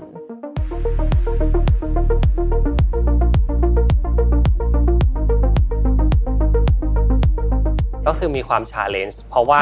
สิ่งที่เรียกร้องขอไปเป็นสิ่งที่ใหญ่มากๆสำหรับ Google ใช่ไหมครับใช่ค่ะอ๋อน่าสนใจมากๆผมชอบนะหลายประเด็นเลยก่อนอื่นขอย้อนกลับไปนิดนึงครับตอนที่ pitch ครั้งแรกไม่ผ่านเนี่ยผมว่าทีมงานก็น่าจะมีความขวัญเสียความฝ่ออยู่บ้างเนาะย้อนกลับไปเล่าให้ฟังหน่อยได้ไหมพี่อ้อตอนที่พิชครั้งแรกๆไม่ผ่านเขา empower ทีมงานกลับมายังไงแต่พิชไม่ผ่านเป็นเรื่องปกติพี่อ้อจะบอกอ้ำว่าที่ Google เนี่ยพิชกันตลอดเวลาทำกันตลอดเวลามันกลายเป็นแบบ culture ที่นี่ใช่ใช่ culture คือเรื่อง fail เป็นเรื่องปกติค่ะเออเป็นเป็นเรื่องปกติเพราะฉะนั้นตอนที่เราเตรียมไปอย่างดีแล้วพิชไม่ผ่านเขาก็จะมีคอมเมนต์อ่ะอีลิกสมิธอาจจะมีคอมเมนต์กลับมาว่าเฮ้ยทำไมทำไมถึงมองว่าไม่ผ่านในเรื่องของทำไมเขาไม่อินเวสสิ่งนี้เพราะเขาคอนเซิร์นเรื่องอะไรอ่ะซึ่งเราจะรู้เราก็ต้องไปต้องนั่งทำกันบ้านถ้าเราจะขอเข้าไปพิชอีกเราต้องตอบโจทย์ตรงนี้ให้ได้อ่ะเพราะว่าพี่อ้อพิชกับอีลิกสมิธเยอะมากอย่างอย่างยกตัวอย่างอย่างเมืองไทยนี่พิชเองก็คือทำ YouTube Thailand อ๋อครับอ่ะอันนี้ก็ต้องพิชไม่ได้มาได้ง่ายๆทุกอย่างพิชทุกอันเราแต่ว่าสิ่งหนึ่งที่ดีก็คือว่าพอมันไม่ได้อ่ะค่ะเขาไม่ได้บอกเอ้ยไม่ได้เฉยๆเขาจะบอกว่าทำไมเพราะอะไรเขาคอนเซิร์นเรื่องอะไรเขากังวลเรื่องอะไรถ้าเราไปทำกันบ้านเพิ่มเพื่อตอบโจทย์สิ่งเหล่านั้นเราเขารู้สึกโอ้โอเคสิ่งที่เขาคอนเซิร์นเรามีคำตอบสิ่งที่เขากังวลหรือว่าบัดเจ็ตต่างๆอ่ะเราจะไป manage ให้มันดียังไงหรือว่าเรา big bet กับมันยังไงเราคอมมิตที่จะทำให้ได้ยังไงอะค่ะส่วนใหญ่ผู้บริหาร Google ก็จะบอกงั้นงั้น you tryเขาชอบที่จะทดลองอ่ะล้มเหลวไม่เป็นไรเป็นเรื่องปกติอ่ะแต่ว่าพยายามให้ถึงที่สุดถ้ามันได้มันจะดีเยี่ยมมากแต่ถ้าไม่ได้คุณเรียนรู้อะไรจากมันอันนี้คือ culture ของ Google เลยโอ้ชอบมากครับดีมากเลยนะครับยังไงจะลองนำไปปรับใช้ดูเพราะฉะนั้นพิชไม่ผ่านไม่ต้องเสียใจค่ะเป็นเรื่องปกติของชีวิตคนเรานะคะครับก็ culture ของบริษัทระดับโลกนะครับก็จะมีโครงสร้างอยู่ประมาณนี้นะครับกล้าให้ทุกคนพูดใช่กล้าคิดกล้าทำใช่ทีนี้เนี่ยผมว่าน่าสนใจแล้วหลังจากที่การได้โครงการเนี้ยนำมาสู่ระดับของการปฏิบัติงานผมว่าอันนี้น่าสนใจกว่าโอ้ก็ก็ไม่ง่ายเรารู้แหละว่ามันไม่ง่ายแต่ว่าเราก็คือคือเรามองว่าถ้ามันทำได้เราทุกคนรู้สึกรู้สึกว่าเราอยากทำ ให้มันสำเร็จเนื่องจากว่ามันช่วยที่จะช่วยให้คนเข้าสู่อินเทอร์เน็ตได้มากขึ้นเลยถ้าเรามีเบราว์เซอร์ที่มันเจ๋งขนาดนี้ความเร็วมากกว่า ไอ อี เป็นสิบเท่าอย่างนี้ค่ะฟีเจอร์ต่างๆที่มาพร้อมครบสมบูรณ์เลยคือพูดง่ายๆคือมันถูกดีไซน์มาเพื่อแก้เพนพอยต์แก้ข้อข้อเสียของ ไอ อี ในยุคนั้นเลยนะคะเพราะฉะนั้นเนี่ยแต่ว่าตอนที่ลอนช์ออกมาปีแรกประมาณสองพันแปดค่ะครับอ่าสองพันแปดเนี่ยก็ตอนที่ลอนช์เนี่ยก็ได้มีเอา โอ เค อาร์ มาใช้กันอ่ะอันนี้พี่คือ โอ เค อาร์ คืออะไร Objective and Key Results มันเป็นเหมือนการเซตเป้าในองค์กรของ Google ที่ใช้มาโดยตลอดอยู่แล้วนะคะ Objective คือเราจะเป็น the best web browser ให้ได้อ่ะแล้วมันก็จะมี Key Result ว่าเฮ้ยทำยังไงถึงจะไปเป็น the best web browser ให้ได้นะคะเพราะฉะนั้นมันก็จะมีการตั้งเป้าแล้วก็วัดผลกันช่วงปีแรกมาฮึกเหิมมากอยากจะได้สักประมาณอ่าอยู่ที่สามสิบห้าล้าน user ก่อนเลยปีแรกเป็นปีที่เรา launch ผลิตภัณฑ์ออกมานะคะแล้วก็ไปดูว่าเฮ้ยเราจะทำอะไรบ้างก็หลากหลายการที่เราจะทำมาร์เก็ตติ้งการที่เราจะพัฒนา Product ให้สามารถใช้งานแล้วมันดีกว่า ไอ อี ดีกว่าเบราว์เซอร์อื่นๆอย่างเนี้ยค่ะเพราะฉะนั้น Key Result มันก็จะออกมาสันดาพิชัยจะเป็น Head เป็นคนที่ Lead คิด โอ เค อาร์ อ่ะในระดับ Company หลังจากนั้นก็จะถูกเอ่อกระจายลงมากระจายลงมาจนกระทั่งมาถึง Southeast Asia มาถึงประเทศไทยที่พี่อ้อดูแลอยู่นะคะก็จะดูว่าเอ้ย strategy คือกลยุทธ์ของเขาเป็นยังไงเราก็จะปรับที่จะมาเอามาใช้กับกับในภูมิภาคของเรานะซึ่งจริงๆแล้วตอนที่เราทำอ่ะก็ถือว่าเป็นการ introduce เรื่องใหม่เข้าสู่ตลาดเลยนะคะคนก็สนใจเยอะดีมากๆเลยนะคะแต่โดย overall แล้วถ้าทั้ง global เลยเนี่ยตั้งไว้สามสิบห้าล้านนะคะในปีนั้นน่ะก็ทำไม่ได้โอเคได้อยู่ประมาณสิบแปดล้าน user อืมอ่าคือถามว่าไม่ได้เนี่ยสิบแปดล้านจากตั้งเป้าไว้ที่สามสิบห้ามันคืออะไรมันคือเฟลไหมคือล้มเหลวไม่ถึงเป้าไหมใช่ถูกต้องแต่ว่าเราไม่ได้มองว่าล้มเหลวแล้วเราจะต้องพับโครงการครับเรายังมองว่าเฮ้ยมันยังมีตั้งหลายจุดแน่ที่เรายังไม่ได้ทำและบางจุดที่เราทำไปเรายังทำได้ไม่ดีพอครับอ่ะเพราะฉะนั้นก็จะต้องมานั่งคุยกันละนะคะสุนดาพิชัยก็จะเรียกลีดต่างๆเข้ามานั่งคุยแล้วว่า เอ้ย เกิดอะไรขึ้นเราจะปรับอะไรเราตั้ง โอ เค อาร์ ของปีสองพันเก้าใหม่ได้ไหม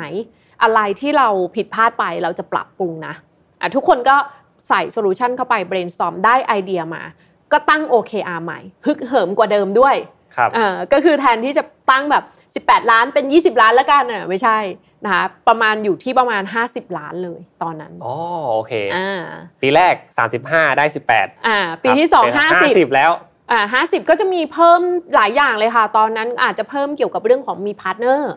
อ่ามีใส่แบบเครื่องที่ผลิตในโรงงานเนี่ยเครื่องแล็ปท็อปอะค่ะเดี๋ยวเราเอาโครมไปใส่เลยนะคะมีการหาพาร์ทเนอร์เยอะๆอย่างตอนนั้นพี่อ้อก็ทำงานร่วมกับทางเทเลคอมก็คือคนที่ทำเกี่ยวกับเรื่องของคณะเอ่อเทเลคอมในเมืองไทยอะค่ะที่ทำเป็นพาร์ทเนอร์กันที่จะเอามาใช้งานด้วยอย่างเงี้ยหลายอย่างก็คือมีการปรับแล้วก็มีการพยายามมากขึ้นนะคะแต่ก็อีกแหละไม่ได้ก็ยังไม่ได้อีกตั้งไว้ห้าสิบได้น่าจะประมาณอยู่ที่สามสิบห้าประมาณนั้นอ๋อโอเคแต่ไม่มีใครล้มเลิกเลยเพราะอะไรรู้ไหมคะคือสุนดาพิชัยเขาก็ปลุกระดมอีกคือคือเหมือน empower ทุกคนอีกอะค่ะเฮ้ยของเรามันเยี่ยมมากคือเราพัฒนามาถึงจุดนี้เนี่ยเราเชื่อมั่นว่าของ product เราดีโครมเนี่ยเร็วกว่ามากๆนะคะแล้วโครมก็สามารถที่จะต่อยอดไปทำอะไรได้อีกมากมายกับ partner กับ ecosystem เราเชื่อมั่นในผลิตภัณฑ์เราแล้วเราคิดว่ามันยังไปได้อีกนะเราแต่ว่าเราอาจจะขาดบางสิ่งนะคะแต่ว่าเราถ้าเราพยายามเนี่ยปีหน้าปีสองพันสิบเราต้องทำให้เราต้องทำได้แน่นอน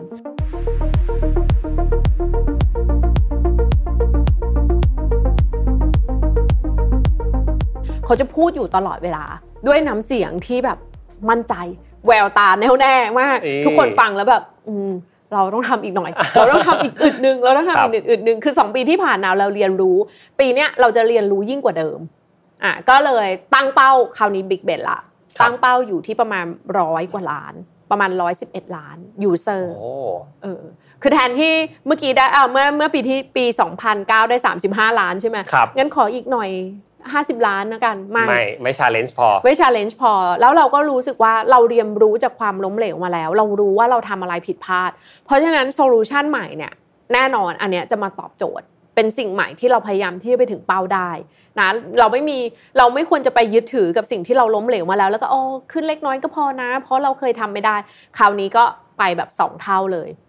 คือหนึ่งร้อยสิบเอ็ดล้าน นะคะแล้วก็มีงบประมาณมากขึ้นปีนั้นที่พี่อ้อทำเป็นปีแรกที่ Google ค่ะทำโฆษณาในโทรทัศน์ในทีวีอืมโอเคปกติไม่จ่ายเลย Google ไม่จ่ายออฟไลน์คือสมัยก่อนมันจะมีออนไลน์กับออฟไลน์ใช่ไหม Google ก็จะยืนหนึ่งในความเป็นออนไลน์ advertising เพราะตัวเองขายแอดออนไลน์ขายโฆษณาออนไลน์เพราะฉะนั้นเราเชื่อมั่นในโฆษณาออนไลน์แต่พอตอนนี้เรารู้สึกว่าเอ้ยเราจะต้องเข้าถึงคนที่อาจจะไม่ได้อยู่ในออนไลน์เยอะขนาดนั้นอาจจะเป็นคนที่กำลังจะเข้าสู่ออนไลน์เพราะฉะนั้นสื่อที่เป็นออฟไลน์อะค่ะสื่อที่เป็นสื่อ traditional สื่อบิลบอร์ดสื่อโฆษณาทีวีวิทยุเนี่ยก็จำเป็นจะต้องเป็นช่องทางที่เราจะต้อง reach คือเข้าถึงกลุ่มเอ่อกลุ่ม target ของเราใช่ไหมคะปีนั้นมีงบประมาณมาเลยค่ะทำ ที วี ซี ทำ ที วี commercial ค่ะอ่าโฆษณา Google Chrome คือพี่ก็งงเอ๊ะยังไงดี call to action คืออะไรนะมันกดดาวน์โหลดไม่ได้ไงคะอ่าเราก็ต้องคิดคิดให้มันต่อเนื่องกันว่าพอไปเห็นโฆษณาในโทรทัศน์เนี่ยทำไงให้เขากลับมาดาวน์โหลด Google Chrome ด้วยอ่าโอเคก็ challenge น่าดูแล้วเป็นทุกประเทศเลยทุกประเทศได้งบประมาณมาโฆษณาครับโอ้แบบ big bet มากอะค่ะแล้วก็ทำกับพาร์ทเนอร์มากขึ้นทำกับโรงงานมากขึ้นมีแคมเปญเยอะแยะไปหมดนะคะซึ่งปรากฏว่าปีนั้นก็ทำงานหนักกันมากแล้วสำหรับพี่ชายเป็นคนที่ค่อนข้างละเอียดละเอียดแล้วเขาก็ติดตามติดตามทุกทุกอย่างที่อยู่ในโปรเจกต์ทั้งหมดเลยคือเรียกคุยทุกอาทิตย์นะคะอ่ะทุกอาทิตย์เนี่ยจะต้องมานั่งอัปเดตโปรเกรสกันละเซาท์อีสต์เอเชียเป็นยังไงประเทศไทยเป็นยังไงต่างประเทศเป็นยังไงติดตรงไหนปัญหาคืออะไรหรือว่า best practice ถ้าประเทศนี้ทำแล้วผลตอบรับดีทุกคนมาฟังว่าเขาทำอย่างไรแล้วก็ปรับใช้กับประเทศของตัวเองสิซึ่งปีนั้นอะทำงานกันหนักมากๆแต่ผลลัพธ์ก็คุ้มค่ามากๆเช่นเดียวกัน mm-hmm. เพราะว่า Google Chrome เนี่ยค่ะแซงหน้า ไอ อี ขึ้นไปเลยคือเติบโตสูงมากจนกระทั่ง market share สูงแซงหน้าไปเลยค่ะในปีสองพันสิบใช่ค่ะ mm-hmm. จนกระทั่งมาถึงปัจจุบันก็กลายเป็นอันดับหนึ่งครอง market share เจ็ดสิบเปอร์เซ็นต์ เพราะ ไอ อี บอกบ๊ายบาย ไอ อี ไปแล้วใช่ไหมตอนนี้ใช่เหนื่อยเหนื่อยเขาคงเหนื่อยก็ถือว่าเป็น disruptor นะครับของของการใช้เบราว์เซอร์เลยใช่ใช่ค่ะโอ้จริงๆย้อนกลับไปเมื่อปีสองพันสิบนี่พอเราชนะเป็นผู้ชนะของตลาดนะครับมีการแซงหน้าเกิดขึ้นเนี่ยผมอยากจะรู้จริงๆครับว่าณวันนั้นที่พี่อ้อได้ทำงานอยู่ได้เรียนรู้อะไรจากมันบ้างหลังจากที่เราฝ่าฟันหลายเรื่องกันมาตลอดสามปีตอนนั้นพี่อ้อได้เรียนรู้อะไรในฐานะคนทำงานที่ Google บ้างโอ้เยอะเลยเยอะเลยคือครั้งแรกที่เราทำอะค่ะที่บอกว่าจะให้ทำ Google Chrome อะที่สันดาพิชัยถามว่าเราจะทำร่วมไหมอะตอนที่เรายกมือเราก็รู้สึกว่าอืมเราอยากทำอะไรที่มัน challenge แต่พอเริ่มงานปุ๊บโหมันไม่ทำมันไม่ธรรมดาแล้วเพราะว่าพี่ส่งคนไปเซอร์เวย์อะค่ะแบบบนถนนอย่างเงี้ยเออรู้จัก Google Chrome ไหมคืออะไรไม่มีใครรู้จักรู้จัก ไอ อี ไหมพยักหน้ากันหมดเลยคือถามสิบคนรู้จัก ไอ อี ไม่รู้จัก Google Chrome ถามหนึ่งร้อยคนอาจจะรู้จัก Google Chrome อยู่แค่หนึ่งคนนึกออกไหมพอเราเริ่มเริ่มที่จะปล่อยออกไปตอนนั้นก็ท้อนะตอนนั้นรู้สึกโหเราจะแซงยังไงอ่ะเราจะทำยังไงคนถึงจะเปลี่ยน mindset ของเขาว่าเวลาเขาเข้าอ่าอินเทอร์เน็ตอะค่ะใช้ Google Chrome ไหมอ่าเพราะว่าก่อนที่เขาจะรู้จัก Google Chrome เนี่ยเขาต้องไปเข้า ไอ อี แล้วดาวน์โหลด Google Chrome ด้วยนะความซับซ้อนของมันถูกไหมตอนนั้นคือคือรู้สึกว่าโอ้โหฉันไม่ควรยกมือเลย คือแอบคิดนะแบบหนึ่งนะแบบหนึ่งในใจแวบนึงแล้วก็รู้สึกว่า ไอ อี มันดีอ่ะคนมันก็ใช้อยู่แหละต่อให้มันไม่ได้ดีที่สุดแต่ว่าสิ่งที่มันกระตุ้นนะคะสิ่งที่ encourage คือกระตุ้นให้พี่อ้อรู้สึกว่าอยากจะทำให้ได้เนี่ยคือต้องยกความดีความชอบให้สุนดาพิชัยเลยคือเขา believe มากเขาเชื่อมั่นใน product มากครับอ่ะแล้วเขาก็พูดย้ำว่า product ดีกว่ายังไงฟีเจอร์ดีกว่าอย่างไรอ่ะแล้วรับฟังด้วยรับฟังด้วยเพราะว่าตอนที่ออกใน Southeast Asia ด้วยที่ว่าในประเทศใน Southeast Asia ไม่ได้ใช้ภาษาอังกฤษครับเออเวลาออกมามันทำเวอร์ชั่นแรกเป็นภาษาอังกฤษค่ะทุกคนก็แบบโอ๊ยดาวน์โหลดมาเป็นภาษาอังกฤษฉันไม่ใช้ละอย่างของประเทศไทยเนี่ยไม่มีใครใช้เลยเพราะเป็นภาษาอังกฤษสองพอเริ่มทำภาษาไทย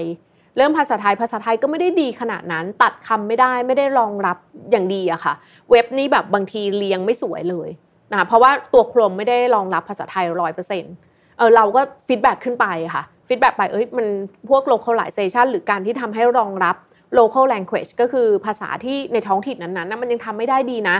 เออเขาแอคชั่นทันทีเลย เขาต้องไปหาเอนจิเนียร์มาปรับปรุงทุกอย่างเลยเพราะว่าเราไม่สามารถทำอย่างนี้ได้เพราะมันเป็นมันมันบล็อกอะค่ะมันคือถ้าใช้แล้วประสบการณ์ไม่ดีอะก็กลับไปใช้ ไอ อี เหมือนเดิมเถอะทำไมเราจะต้องมา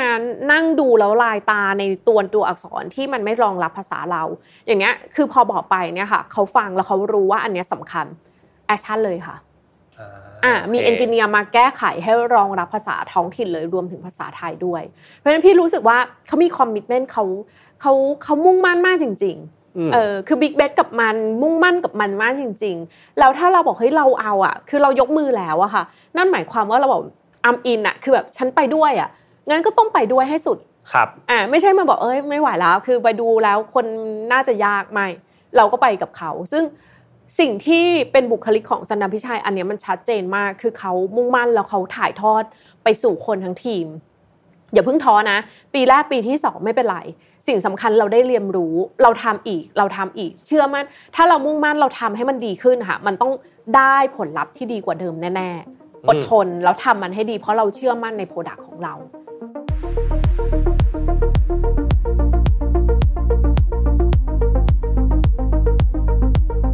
ซึ่งเขาก็ให้เครดิตทุกคนเลยนะคือตอนที่สันดานพิชัยทำเนี่ยทุกคนให้เครดิตเขาในขณะเดียวกันเขาว่าไม่ไม่ไม่ไม่ใช่ฉันเขาบอกไม่ใช่ไม่ใช่เขาเลยที่ทำทุกคนที่เข้าร่วมโปรโมตตัว Google Chrome พัฒนา Google Chrome เนี่ยแหละเป็นผลงานของทุกคนอ่าเขาเป็นคนที่ค่อนข้างจะ humble มากคือไม่ได้เวลาที่จะพูดถึงว่าสิ่งเนี้ยเกิดขึ้นแล้วทำได้ดีเนี่ยค่ะเวลาไปอัปเดตตอน ที จี ไอ เอฟ Thank God It's Friday ที่เป็นประชุมบริษัททุกวันศุกร์เนี่ยค่ะครับส่วนใหญ่เขาจะให้เครดิตคนทำงานหมดเลยเออไม่ได้พูดเลยนะว่าเขาเก่งและสามารถทำได้ยังไงเขาจะพูดถึงคนอื่นอยู่ตลอดเวลาอืมโอเคค่ะครับดูเป็นเนี่ยฟังฟังพี่อ้อนะครับแล้วก็ดูสายตาที่พี่อ้อพูดมาเนี่ยทุกอย่างดูจริงมากแล้วก็ดูมีเอ่อความเชื่อในผู้นำคนนี้มากจริงๆนะครับและผมก็เชื่อว่าแบบการมีหัวหน้าที่ดีเนาะในชีวิตนึงนะครับมีผู้นำที่น่าให้ให้เราตามนะครับพร้อมที่ให้เราเป็น follow ที่ดีเนี่ยถือว่าเป็นโชคดีของคุณนะในในชีวิตนึงในการทำงานนะครับถ้าเกิดว่าได้เจอกับหัวหน้าดีๆแล้วก็อยู่เพื่อเรียนรู้กับเขาเป็นนานๆละกันนะครับอ่าทีนี้ครับผมเชื่อว่าตลอดสามปีเนาะแล้วอาจจะนานกว่านั้นไหมพี่อ้อออกจากเอ่อตัว Google เมื่อปีไหนนะครับอืมปีสองพันสิบห้ายังมีโอกาสได้ร่วมงานกับสันดานพิชัยเยอะเลยค่ะค่ะก็หลังจากนั้นเขาก็ทำถูกถูก assign ก็คือถูกมอบหมายให้ทำ product ที่ยากขึ้นยากขึ้นทำ Google Maps ทำ Google Plus ด้วยเรามีโอกาสได้ทำ Google Plus กับสันดานพิชัยด้วยนะคะโอ้โห Google Plus ก็เป็นอันหนึ่งที่แบบค่อนข้างยากเหมือนกันเพราะต้องไปแข่งกับ Facebook นะคะอ่าแล้วหลังจากนั้นเราก็ทำ Android เขาถูกอ่ารับมอบหมายให้โปรโมตตัว Android ตัวมือถือ Google เอ่อ Chrome โอ เอส เครื่องแล็ปท็อปของ Google นะคะก็ทำด้วยวันแล็ปท็อป per child อันนี้ก็ทำด้วยเหมือนกันเพราะว่าอ่ามันมีโปรเจกต์ที่อินโดนีเซียครับค่ะก็เรียกว่าร่วมงานหลายๆอย่างหลังจากนั้นใช่ซึ่งเขาก็เติบโตนะคือคือพอ Google Chrome พิสูจน์ฝีมือของเขาแล้วอะค่ะหลังจากนั้นก็ได้รับมอบหมายให้ดู productที่สำคัญสำคัญมากขึ้นมากขึ้นซึ่งอย่างของ Google Plus สมัยก่อนนะเออเรียกว่าเป็นแฟลกชิพของ Google เลย คือเป็นอะไรที่ Big Bet อ่ะแต่ล้มเหลวเราก็เรียนรู้กันไปแล้ว Android Android ประมาณปีสองพันสิบสามนะคะก่อนพี่อ้อออกนี่คือมันมันยิ่งใหญ่จริงๆ Android ยิ่งใหญ่จริงๆคือตอนนั้นสันดานพิชัยก็ได้ทำ Android คู่กับ Rubin Andy Rubin อ่ะชื่อจริง Andy Rubin ซึ่งเขาก็ร่วมกันพัฒนาตัว Android ทำยังไงให้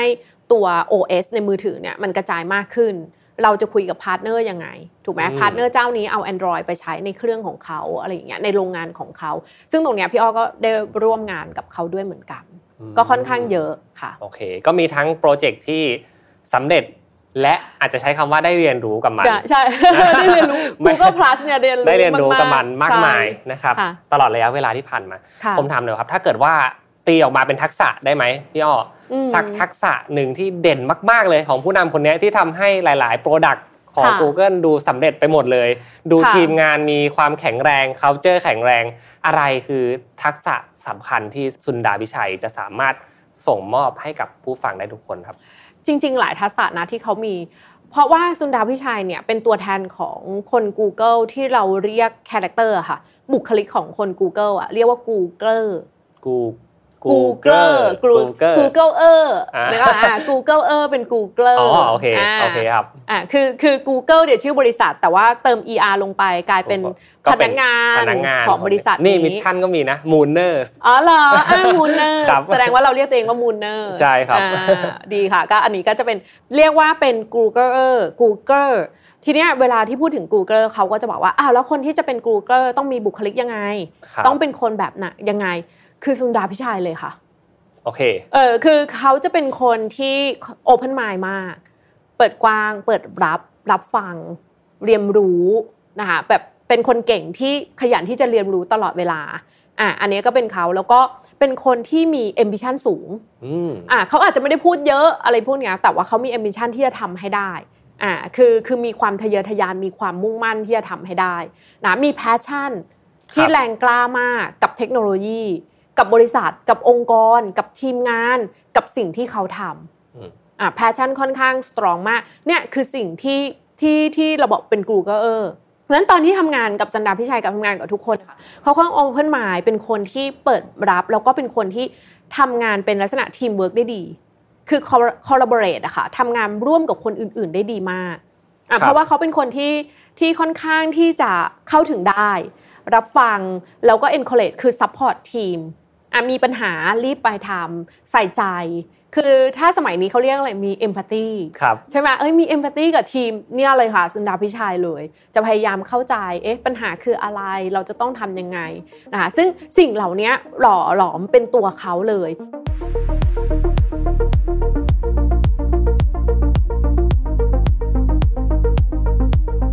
ใน Google เนี่ยมีคนพูดว่าใครบ้างที่ไม่รักสุนดาพิชัยอ่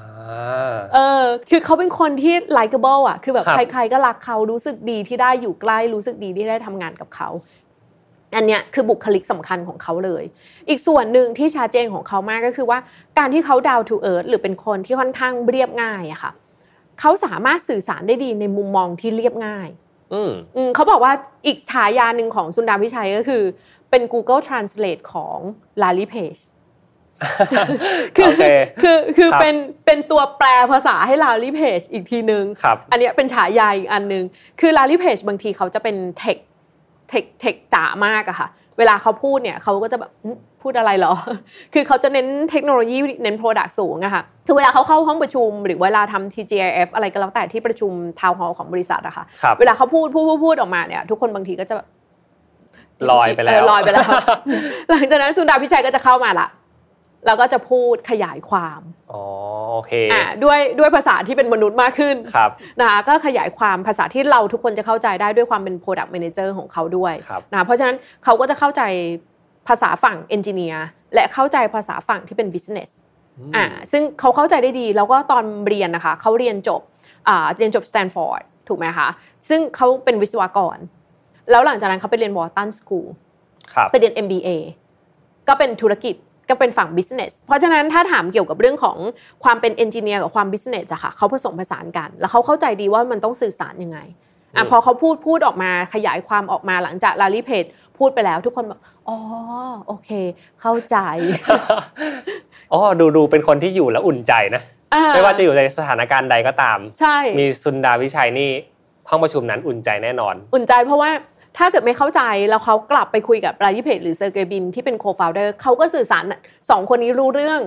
เพราะคือเขาก็เป็นเอนจิเนียร์เหมือนกันนึกออกไหมคะท็อปเพอร์ฟอร์เมอร์ของ Middle Management ชัดๆเลยครับใช่หรือถ้าเกิดว่าเราบอกเอ้ยงงเรื่องนี้ทำไมอีลิกสมิธมองอีกมุมในแง่ของ Business แบบนี้เขาก็ไปสื่อสารให้ได้เพราะเขาก็มีมุมมองในฝั่งธุรกิจนั่นเองเรียกว่าเป็นคนที่ collaborate เป็นคนที่ balance เขาเรียก harmonizeทุกสิ่งทุกอย่างให้มันเกิดบาลานซ์กันได้มากอันนี้เป็นจุดจุดที่เราเห็นชัดแล้วสุดท้ายที่พี่อ้อเห็นแล้วพี่อ้อเนี่ยเรียนรู้จากเขาเยอะก็คือเขาเป็นคนที่ค่อนข้างถ้าพูดถึงทักษะผู้นำอะค่ะจริงๆแล้วเขาจะโดดเด่นมากคือเป็นคนที่คอมโพรไมซ์อ่าภาษาไทยอาจจะรุนแรงเนาะภาษาไทยใช้คำว่าประนีประนอมครับอ่าอาจจะมองอีกแบบคนไทยมองอีกแบบมองมองประนีประนอมเหมือนแบบไม่ได้คือไปกับใครก็ได้เออใครพูดอะไรก็ได้จริงๆไม่ใช่แต่เขาจะมองความบาลานซ์ความคอลลาโบเรตให้ได้อ่ะเพราะฉะนั้นเขาจะพยายามคิดว่าโอเคถ้ามันมีปัญหามันจะแก้ปัญหายังไงเพื่อให้ท้ายที่สุดแล้วได้โซลูชันที่ดีที่สุด ถูกไหมคะอ่ะถ้าต้อง prioritize คือถ้าจัดลำดับจะเอาอะไรขึ้นมาก่อนหลังเขาก็จะพยายามที่จะหาวิธีที่ทำยังไงให้มันบาลานซ์ในทุกๆทีมได้ครับอ่ะแต่เขาเป็นคนที่ไม่ใช่ประนีประนอมหรือคอมโพรไมซ์แบบอ่อนโยนจนรู้สึกอ่อนแอนะในในท่าทีเดียวกันที่เขาคอมโพรไมซ์เนี่ยค่อนข้างเป็นคนที่แกร่งใช้ได้เลยล่ะโอเคเออแกร่งมุ่งมั่นเลยคือถ้าทำทำชัดเจนการตัดสินใจถ้าเราจะทำ Google Chrome แบบนี้อ่ะเรามี strategy อย่างนี้กลยุทธ์อย่างนี้ move on เราต้องทำให้ได้อ่ะจะค่อนข้างมุ่งมั่นแน่วแน่เหมือนกันแม้ว่าวิธีการทำงานเขาจะเป็นคนที่คอมโพรไมซ์กับทุกคนค่ะซึ่งอันเนี้ยพี่อ้อมเรียนรู้จากเขาเยอะมาก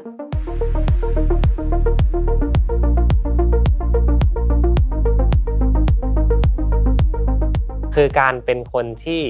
หาวินวินซิทูเอชันให้กับทุกคนนะจริงๆเป็นทักษะที่สำคัญมากๆในการทำงานในยุคนี้ก็เลยอยากจะถามพี่อ้อต่อครับว่าในวันนี้ที่ทำหน้าที่เป็น Chief Post Officer นะครับสิ่งที่ได้เอามาใช้จากสิ่งที่คุณสุนดาพิชัยได้เหมือนถ่ายทอดจากการลงมือทำแล้วก็ให้พี่อ้อเนี่ยไปเป็น follower ติดตามเขาเนี่ยมีอะไรบ้างที่เอามา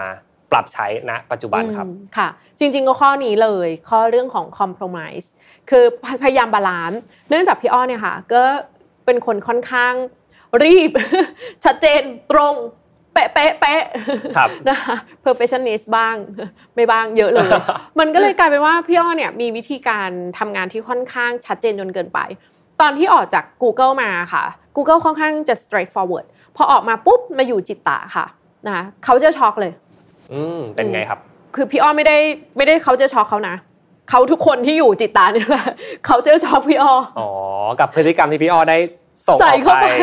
ครับมันค่อนข้างตรงชัดเจนมากเกินไปรับไม่ทันเพราะว่าวิธีการทำงานของคนไทยก็จะเป็นอีกแบบหนึ่งค่อยๆพูดก็ได้ถ้าจะตำหนิหรือฟีดแบ็กอ่ะ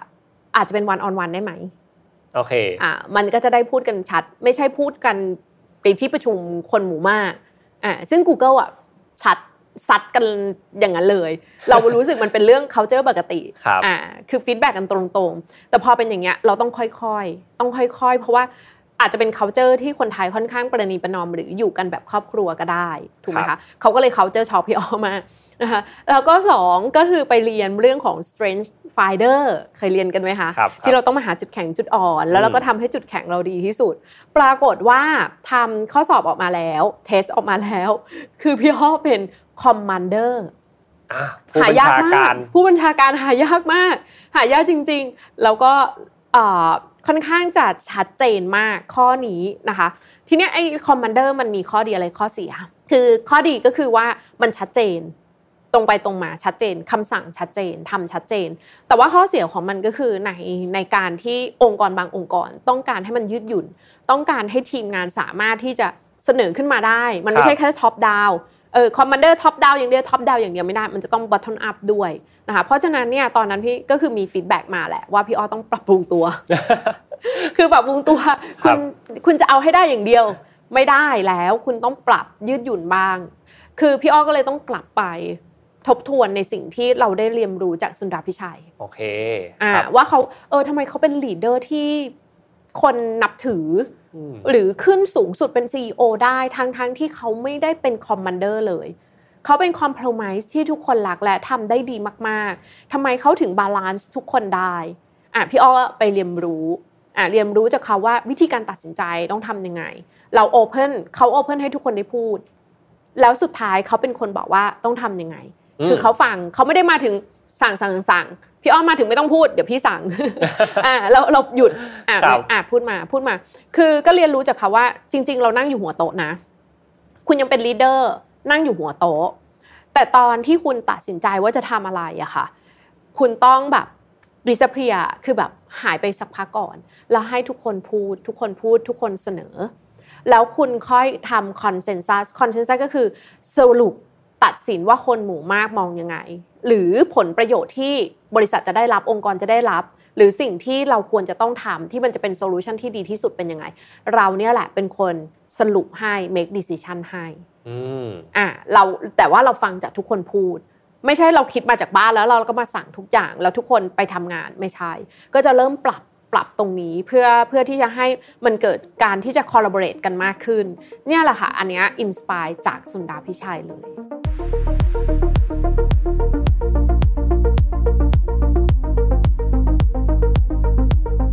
ดูเป็นการเรียนรู้ผ่านการลงมือทำด้วยนะครับพอมาเป็นคนที่เป็นลีดเดอร์เองจริงๆก็จะพบเห็นว่าจริงๆแล้วความใจเย็นการรับฟังหรือว่าทักษะต่างๆที่ผู้นำแบบสุนดาพิชัยมีไม่ใช่เรื่องง่ายเลยนะครับ